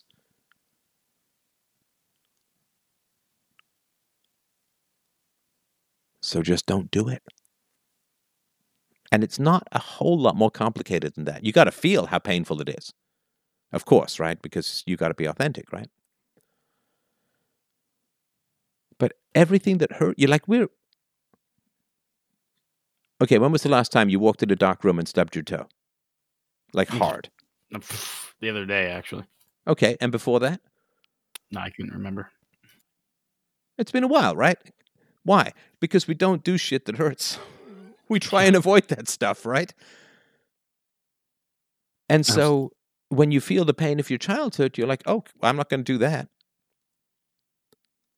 I mean, do you not think that I felt a flash of power? And and like after I said to my daughter, "Be careful," and she dropped something on and that dinged the shit out of the hardwood. You don't think I'm like, oh, oh, oh, I got power. Oh, I could really grind her down for this, right? Of course, we're human. We have experiences. We know the language, right? But I know what it's like for a parent to put stupid stuff above my happiness. Which is all stuff, pretty much, right? You know what it's like to have a pool table be infinitely more important to your father than your tender, trusting heart, particularly burning because you wanted to play pool with the guy and nobody would help you. You know exactly what it's like to be parented badly. And I felt that flash of my mom in me. she holds out that apple, you know, like from the Garden of Eden. She holds out that apple. She tempts me. Oh, come on. You told her to be careful, and she just dinged the shit out of the hardwood. Come on. Be me. Be me. You know exactly what to do to be me. It's like, yep, and now I know exactly what to do to not be you, bitch. Never put your child below stuff. You know exactly because you know what it's like to be put below stuff. You know how awful it is. So just you don't do it. You know your dad's going to be crooking his finger probably for the rest of your life, off and on. Mm-hmm. Man, you got to work. You got to get to work. You got to be successful. You got to make money. Oh my God, something physical got damaged. You got to you got to show that kid. He your kid lied to you. Yeah, yeah, yeah. Guess what? Kids lie. It happens. Adults lie. It happens. You know, kids have never lied a country into starting a war in Iraq. Ever. But only the kids get punished. People who actually lie and start wars that kill a quarter million or 300,000 people. People who start who lie and get hundreds of thousands of people killed, they you know what they get? They get fucking pensions and TV gigs. But kids who lie out of terror because they scratch a little piece of wood, they get punished like hell. I'll I'll get mad at kids lying when fucking war criminals go go to jail. But you know, it's got nothing to do. I mean, it's all about power. It's got nothing to do with morals, right? Like, why? Why? You know, why do I get banished from social media, and countries? Sorry, uh, uh, big organizations and people who push the Fine People hoax, the most destructive lie ever unleashed in American politics. Half the country worships a guy who worships Hitler. This is the lie, right? They they all perfectly fine, right? Because because they they pick on me because I have no power relative to the large organizations, right? I'm a I'm a guy. I'm a dude, right? And you know, they get mad at me, but you know, I'll have entire articles written about what a bad guy I am. These big brave people, they don't pick on the Chinese Communist Party for facilitating the unleashing of a virus that's killed a million and a half people, give or take, because the Chinese Communist Party actually has power, whereas I'm a guy with a little studio in his house, right? So it's nothing to do with ethics or morals. It's just it's just power. It's bullying, right? It's all it is. It's all it is. So you know how to be a perfect parent. You know how to be a great parent. You just you know it. You just got to feel what it was, and you know, right? You know this, right? Because if you stop drinking, when was the last time you had a drink? Uh, it would have been two nights ago. Two nights ago. How you how you doing? Uh, withdrawal symptoms are setting in. Yeah. What what what's happening? Uh, insomnia. Um, um, getting my vision back. um, it's just fatigue. I'm extremely thirsty all the time. I, uh, Wait, know. so alcohol blurs your vision? Yeah, or uh, I don't know if it, blur, it blurs my vision, but it also makes me unaware of my sense, my senses. So, all right. How so long like, do you think you'll be able to hold out? With I, I can't. I mean, with willpower, I can hold out, but I have to have a reason. Yeah, you got to get to the root, right? Right. Um, You got to get to the root. like I Do you think? Do you think we got? Do you think we got close to the root, or do you think we got to the root of of it today? I mean, maybe I was circling the drain. A lot of the stuff I kind of thought of, but the way you framed the, you know, the show, I think could be extremely helpful in reviewing my behaviors and the way I feel about stuff when it happens. Um, I already equated it to something that happened at work a month ago, where I had a similar situation where an unintended accident occurred where I damaged something, and then the customer was pissed at me, and I like spiraled that week into a massive drinking frenzy to the point I was up all night, like 4 a.m. drinking. Uh, right. To medicate yourself against too much anger at your dad. It, might have been. Well, probably right. Yeah. I mean, it's pretty easy to get mad at your dad in a just way, which is to imagine that um, you you have a babysitter, and the babysitter seems very nice and very positive and very friendly and all that, and then you come home and your son is is weeping because your babysitter hit him and washed his mouth out with soap because he dropped a plate by accident. Um, what would you do? How would you feel? I, yeah, I would lose it. Extreme rage pretty quick. Right now, that's now so so, and you've heard me ask this question, but why why is your son more important than you? Why is he more worthy of protection than you? I've heard this question. Why would you It get more mad at what happened to your son than what happened to you? Fucking hurts. You're as important time. as your son. Yeah, you're you're you're just as important as your son is, man. Your pain is just as important as your son's pain. If some one hit your son, the anger that you feel and the desire to protect him is exactly what you should feel for yourself. You can't be a good parent and think you're less important than your children. You can't. How the hell are they going to look up to someone who thinks they're less important than they are? You are just as your your childhood self is just as important and just as worthy of protection as your son. You know, if, if uh, listen, you and I both know the murderous feelings that we would have if I found out that my mom had somehow beaten my daughter's head against a door. I, I don't even know how many fucking security guards it would take to hold me back, but it would be quite a few. Yeah, you don't have to explain that to me. You, I don't have to explain that to you, right? I don't have to explain that to you. So why on earth would I get so much more angry at my mother beating my daughter than beating me? Why? I'm just as important as she is. Why? Why? Why would I get so much more angry at that? Because if I get angry at that with my daughter, but not with myself, or less angry, I'm saying I don't matter that much. And the moment I start saying I don't matter that much, I have to stop putting on a show. I have to stop putting on a show. I alienate myself from those around me. And my mom wins. Fuck her. I'm not going to let her win. I'm not going to let her keep her from protecting my younger self. I'm not going to let her keep her from being close to the people around me. And I can't be close to the people around me if I think I'm not important. Of course, I'm important. I'm essential to them. They're essential to me. I'm essential to the world. You're essential to the world. And you have every right to be even more angry at how your father treated you than some imaginary person hurting your son, because your father actually did that to you for years. And your stepmother and your mother for years. Can you imagine if someone took your daughter for a week and she came back with a giant fucking scar on her face? Sorry, your son. And she came, he came back with a giant scar on his face because there was a terrible injury, but they just couldn't be bothered to take her to take him to a hospital and get him stitched.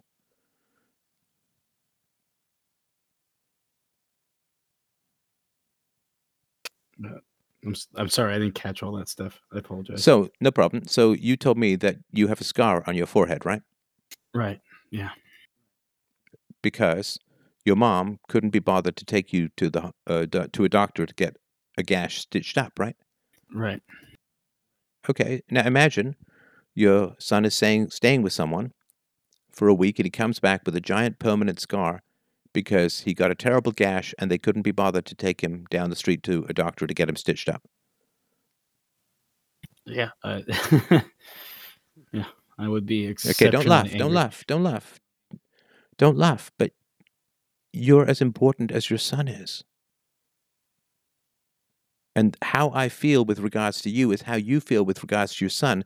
If you want to quick kick, kick the drinking, in my humble opinion, if you want to maintain closeness with your son, if you want to be the best father, then you have to be as important to you as your son is to you. Your childhood protection and anger needs to be as important to you as your desire to keep your son safe. The anger you feel towards anyone who would harm your son has to be at least the same as your anger at people who harmed you when you were a child, when you were as helpless as your son is. Because you are as important as your son, and you can't lead him and you can't be a father if you think that his pain is important, but yours is less important. Your pain matters as much as your son's. The anger that you feel towards your son's imaginary abuse, it can't be less than the anger you feel towards your actual abuse. Otherwise, you don't matter. And then you can't lead him. And you can't be there for him because he's more important than you and you become a kind of courtier or a serf or a slave to him. Just as your father was to his women. Oh, you want me to go beat up my kids? I'll go do that. He was like this dumb Terminator brute enforcer of her pettiness and anger. He was her slave. Because only her upset mattered. His didn't matter at all. And yours sure as hell didn't matter. Yeah, absolutely. You are as important as your son because you were his age and people mistreated you absolutely horrifyingly. You matter as much as he does. Do you, do you see what I mean? I, yeah, I, I wish I could generate that anger that I have for these imaginary people harming my son that I have, that I should have for my childhood. Oh, it's there. It's there and I think that the drinking is to is to keep it down partly partly as well. You deserved every bit of protection that you give to your son. You deserved every bit of consideration that you give to your son.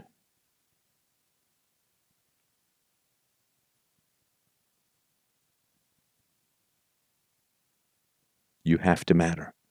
It's not even a choice anymore because you've become a father. You have to matter. You have to matter. You can't you can't put it off anymore. You have to matter.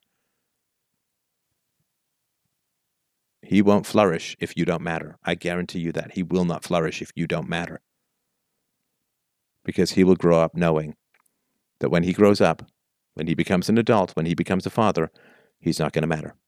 His feelings, his history, it doesn't matter anymore. I can't do that to him. You have to matter. You have to matter. You have to matter. Do you do you accept that you matter to me?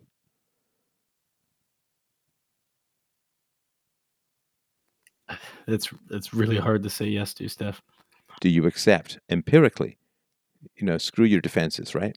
Do you accept empirically? We've been chatting almost three hours now. Do you accept empirically that you matter to me because you sent an emergency message, which I normally don't take or normally postpone till tomorrow? I put aside my plans for the evening with my family. I'm talking to you for three hours. Do you accept empirically that you matter to me? Yes, Stef, and I appreciate. Okay. I appreciate. Go look at the chat window. Okay, let's help people. Come on, let's be a community here. I know we are. Let's talk to our friend here. Let's talk to our friend here, okay? Go look in the chat. Call in feedback. Okay? You sound like a good guy. Hero. Work.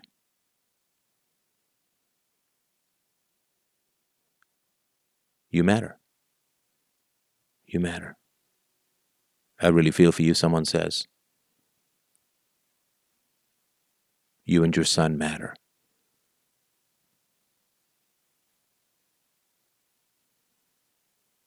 Don't let those fucks win. You are too great for that. I would hold your beer while playing video games and not give it back.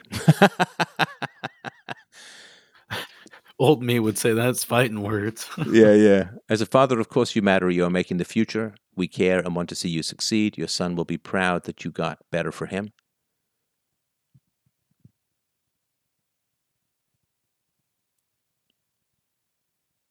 I mean, you've got a lot of people here listening to this conversation.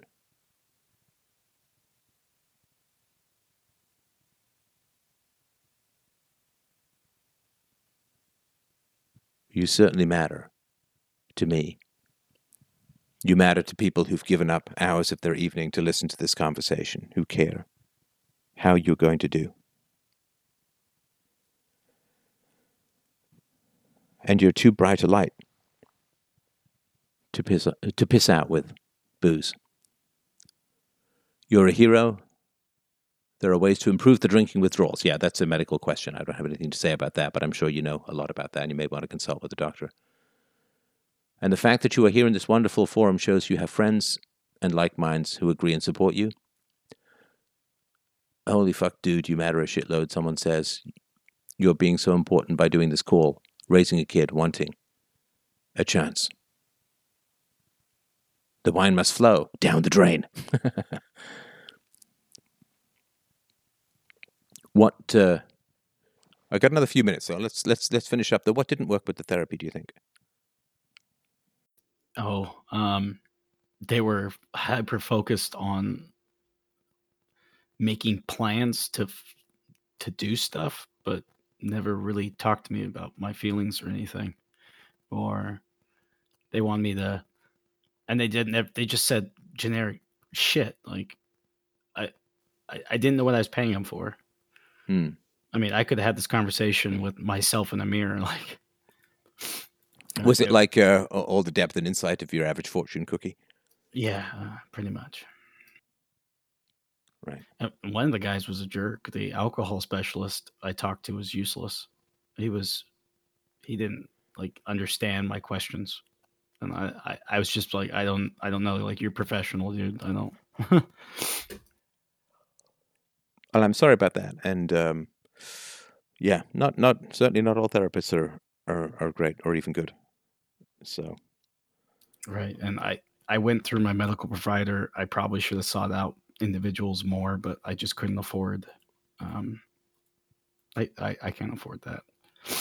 So Do you? Uh, I mean, if you find a good therapist, would you accept from financial help if you need it to to see that person?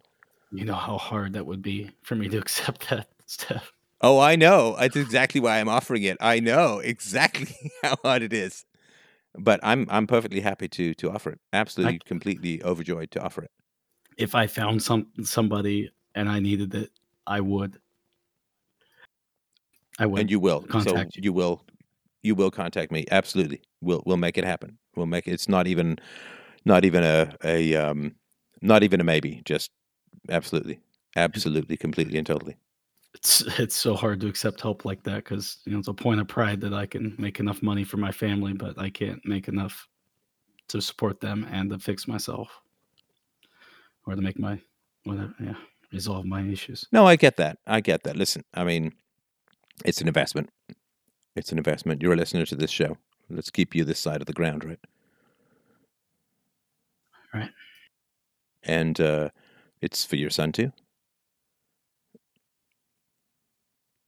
So here's my to dos. When you look at your son, think of yourself at that age and how much you needed. It. It's okay if you cry. It's okay if you cry. Your son needs you to be authentic and honest. Right? It doesn't mean you've got to sit down and diagram him out all the abuse and talk about pedophilia at age inappropriate times or anything like that. But what I'm saying is that it's okay to be sad and it's okay to be in tears with your son, right? Daddy's sad, you know. Um, I was thinking about sad things that happened to me as a child. That's perfectly fine. He's he's not going to be freaked out by that. He's got feelings. You've got feelings. That's how you connect, right? So you got to look at him, and you were that age, you were that vulnerable, you were that dependent, and you were treated very, very, very badly. terribly abused in almost every way. And just r- remind yourself you look at him, you say, I deserve as much protection as he does. I deserved as much protection as he does. And if anyone hurt him, I'd be incredibly angry. Or those same people hurt me, I'm incredibly angry because I can't I can't mean less than the person I'm trying to raise. Otherwise I'll simply raise him to be meaningless. like, you know, that's no good. You don't want that, right? You want you want to break that cycle. Right. You gotta you gotta mean something to yourself in order for your son to grow into a man who means something to himself. Because you can't teach what you don't know. And you certainly can't teach what you don't embody, right? Yeah, I was a- also sorry, go ahead. I- yeah, I I firmly believe he's he's a mirror of myself. Mm-hmm. Mm-hmm. And you're doing incredible stuff. Like this is beautiful, heroic stuff. This is the real meat of raising the world, of raising the standards of the world. Now, the other thing is you gotta you gotta figure out what's going on with your wife, man. Right? Because if you just change without navigating her through this, uh, you know, the, the the threat to the marriage is going to be pretty severe. Not because of meanness or maliciousness. It's just you know you ch- change things, right? It's like if you suddenly, I don't know, you, you you your wife wakes up tomorrow and you've moved to Thailand permanently altogether. She'd be like, "What the hell? Where are we? What's going on?" It's, it's, upsetting, right? So Right. I think you know you've got to. I mean, the speech. I don't want to tell you what to say. The, the speech that pops in my mind is something like, you know, you, you you married a guy. I don't want to be that guy anymore. That's really tough, right? You you married a kind of guy there was a lot that was cool about that guy. There was a lot that was desperate about that guy. There was a lot that was charismatic and popular about that guy. And he was great. He was he was the guy you want to run your party, man. I mean, he's the guy who could have made Fire Island actually happen. But I, I can't be that guy anymore. I can't I can't drink. Uh, I, I mean, it's bad for my health. It's bad for my connection with my son. I gotta change now. The guy you were attracted to, the guy you dated, the guy we got you got engaged to, the guy you married it's not like I'm going to become, I'm not flipping personalities, right? I'm not going to become a Swedish chef or a Japanese gardener. I'm like, I'm not changing everything about me, but I got to mix it up a little. I, I, you know, I don't want to be that, I don't want to be too enmeshed in that person persona anymore. Now, Right. that's a big change for me that, and it's going to be a big change for you. So where are you with, with change? What do you want to change? What would you like better? How do you feel about me changing? You know, how can I make this change easier or better for you? And help you understand. Because, you know, I get distinct memories of telling you, I'm not going to live for long. You better become a vet assistant so you got an income for. Like, what did you think when I was saying that? Like, I mean, how did we. How do we all get together and, and let's make sure we can build going forward? But I don't want this change to just be happening without conversation because that's seems like a pretty sure way to roll a grenade under the marital tent or something like that. Like you got to figure out where she is, where where she and and what in her history, because she's part of where you are. You've been together eleven years, right? Yeah, she's she, she's she's a significant part of where you are. You know, some of the good for sure, take credit, right? Some of the bad though. You know, if she's not been helping you dismantle this show, oof. You know, it means she's kind of invested in the show and she's got to confront that in herself. And she has to some degree failed you because she has not been able to successfully intervene in a growing addiction. And that doesn't mean she's mean. It doesn't mean she's, it just means that there's something that's not quite clicking that is giving her the strength to help you in this way. And I'm sure she has the strength somewhere within her, but you know, probably due to her childhood, which we didn't get into, but I assume is not ideal, to put it mildly. Um, but she's got to also uh, find a way to surmount that childhood so that, you know, she can be there for her son. And if you guys have kids, as I hope you will, she's going to have a daughter and she's going to have that same sex power over her daughter. And she's going to have to model something different than what she's been giving you, I think, in the long run. Yeah. Um, she always says she's afraid of having a daughter. that would make sense. Yeah, well, you know, she's that's that's a conversation topic because you know some of that's going to spill over to the son too, right? So Yeah. Um, do you know what she said when I told her I was going to have this call? What? She, she screamed no. like, Uh, oh no, she's like, because she's. um I, I don't know if she'll listen to this because she's listened to the show. Um, You don't know if she'll listen to this? yeah, she. I asked her if she would listen to this call, and she said uh, she doesn't know because um, I would say she should listen to the call. And listen, if she wants to call in, I'd be happy to chat with her. I really, I'd be genuinely happy to chat with her. And, you know, maybe she thought I'd throw her under the bus or she's a bad wife. And I'm not saying any of that. You understand? I hope, I, Yeah, at least I hope that- I haven't. Listen, there's that, some that was her concern. yeah, no, I'm, I'm, I mean, you guys tell me in the chat. I mean, I think I've been fair. I don't think I've been throwing her under the bus. You know, I mean, you guys are parents now. I want you to stay together and, and be happy and be there for your, your kids and all of that. And so, um, yeah, I, I'd be happy to chat with her. And I absolutely promise I'm not going to throw her under the bus. Um, Yeah, I- but it probably would be more concerned about how I might discuss her parents. Yeah, maybe she was concerned about. You know, he's like, "What? What if Stef convinces you something, and then our marriage is over?" And I'm like, "I don't, I don't think that's gonna happen. Like that. That issue isn't. Uh, most of my issues are not with her at all. So, uh, Well, yeah, tell tell her that uh, tell her for me that she has my distinct sympathy. Um, and I respect the fact that she's I mean, I won't say allowed like she's in control, but you know, she certainly didn't prevent the phone call from happening. She didn't say you called that son of a bitch and I'm leaving you or anything like that. And I, I completely understand her anxiety. I really do. I really do. And uh, I'm I'm I'm only here to try and bring philosophy to the people and she's one of the people. And if she would like to chat, I would be more than happy to have a conversation with her, and she can get it from the horse's mouth. But yeah, I think she should. You know, I think she should. Uh, she should listen to the call. I mean, I really think she should, and that, that's my strong suggestion. And there's nothing in it that's that's uh, a yearning, burning critical of her.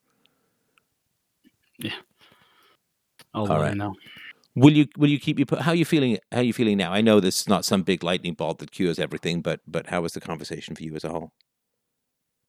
like I said, it's you know looking at it from the perspective of the show that that helps. Um, emotionally, I'm you know this all this talking about this stuff really tears me up. I don't. I mean, I've been crying half the time, so I'm kind of tired now. So it's hard for me to uh, give you a full analysis. Well, I mean, I mean that's that shows great sensitivity and great strength, and uh, I think that's uh, again part of the the heroism. So, and you know, at some point your son's going to listen to this, and uh, you think you're crying. You wait for him, man. Like knowing what a great dad you came, you became from where you started. You you no idea how much he's going to respect you for that. So, um, I appreciate the call, and you will keep me posted. And of course, I say this because you have uh, some self-destructive thoughts. If you feel like harming yourself or anything like that, please, please, please, I just beg you to promise me you're going to call a hotline. You're going to get in touch with someone who can really help. Because you know, I'm just a philosopher dude on the internet, right? So. Um, if you do have any thoughts about that, I mean, will you promise me you will call someone and you will get sort of immediate help for that? Yes. Okay. And will you keep me posted? And will you give me the honor of helping you if you find a good therapist or if anyone has suggested a good therapist uh, who would be able to help? Because you can get people remotely as well, too. Will you give me the honor? I know this sounds ridiculous. Will you give me the honor of helping you out with that? It would be my absolute honor. As much as it, as much as it's hard for me to say yes, uh, yes, Stef, I I will uh, gladly accept your help and I appreciate it. Good, good. Okay. Okay, good. Well, uh, thanks everyone for listening in tonight. I know we had talked about another topic this evening. I hope you guys will forgive me uh, if I don't pursue it. We will try and do it uh, either tomorrow night or, or Saturday. I know we had another um, topic which we're going to talk about uh, moderation on, on so on, but I hope you'll forgive me. Uh, this went a little longer, and I really appreciate everyone's feedback and thoughts. Uh, love you guys so much. It is uh, an immense and amazing honor to be part of these conversations. And uh, keep me posted, my friend. Keep us up to date daily if that helps you. And uh, really do give a big hug to your son from me and all my very best to your wife. Have a great evening, everyone. I'll talk to you soon.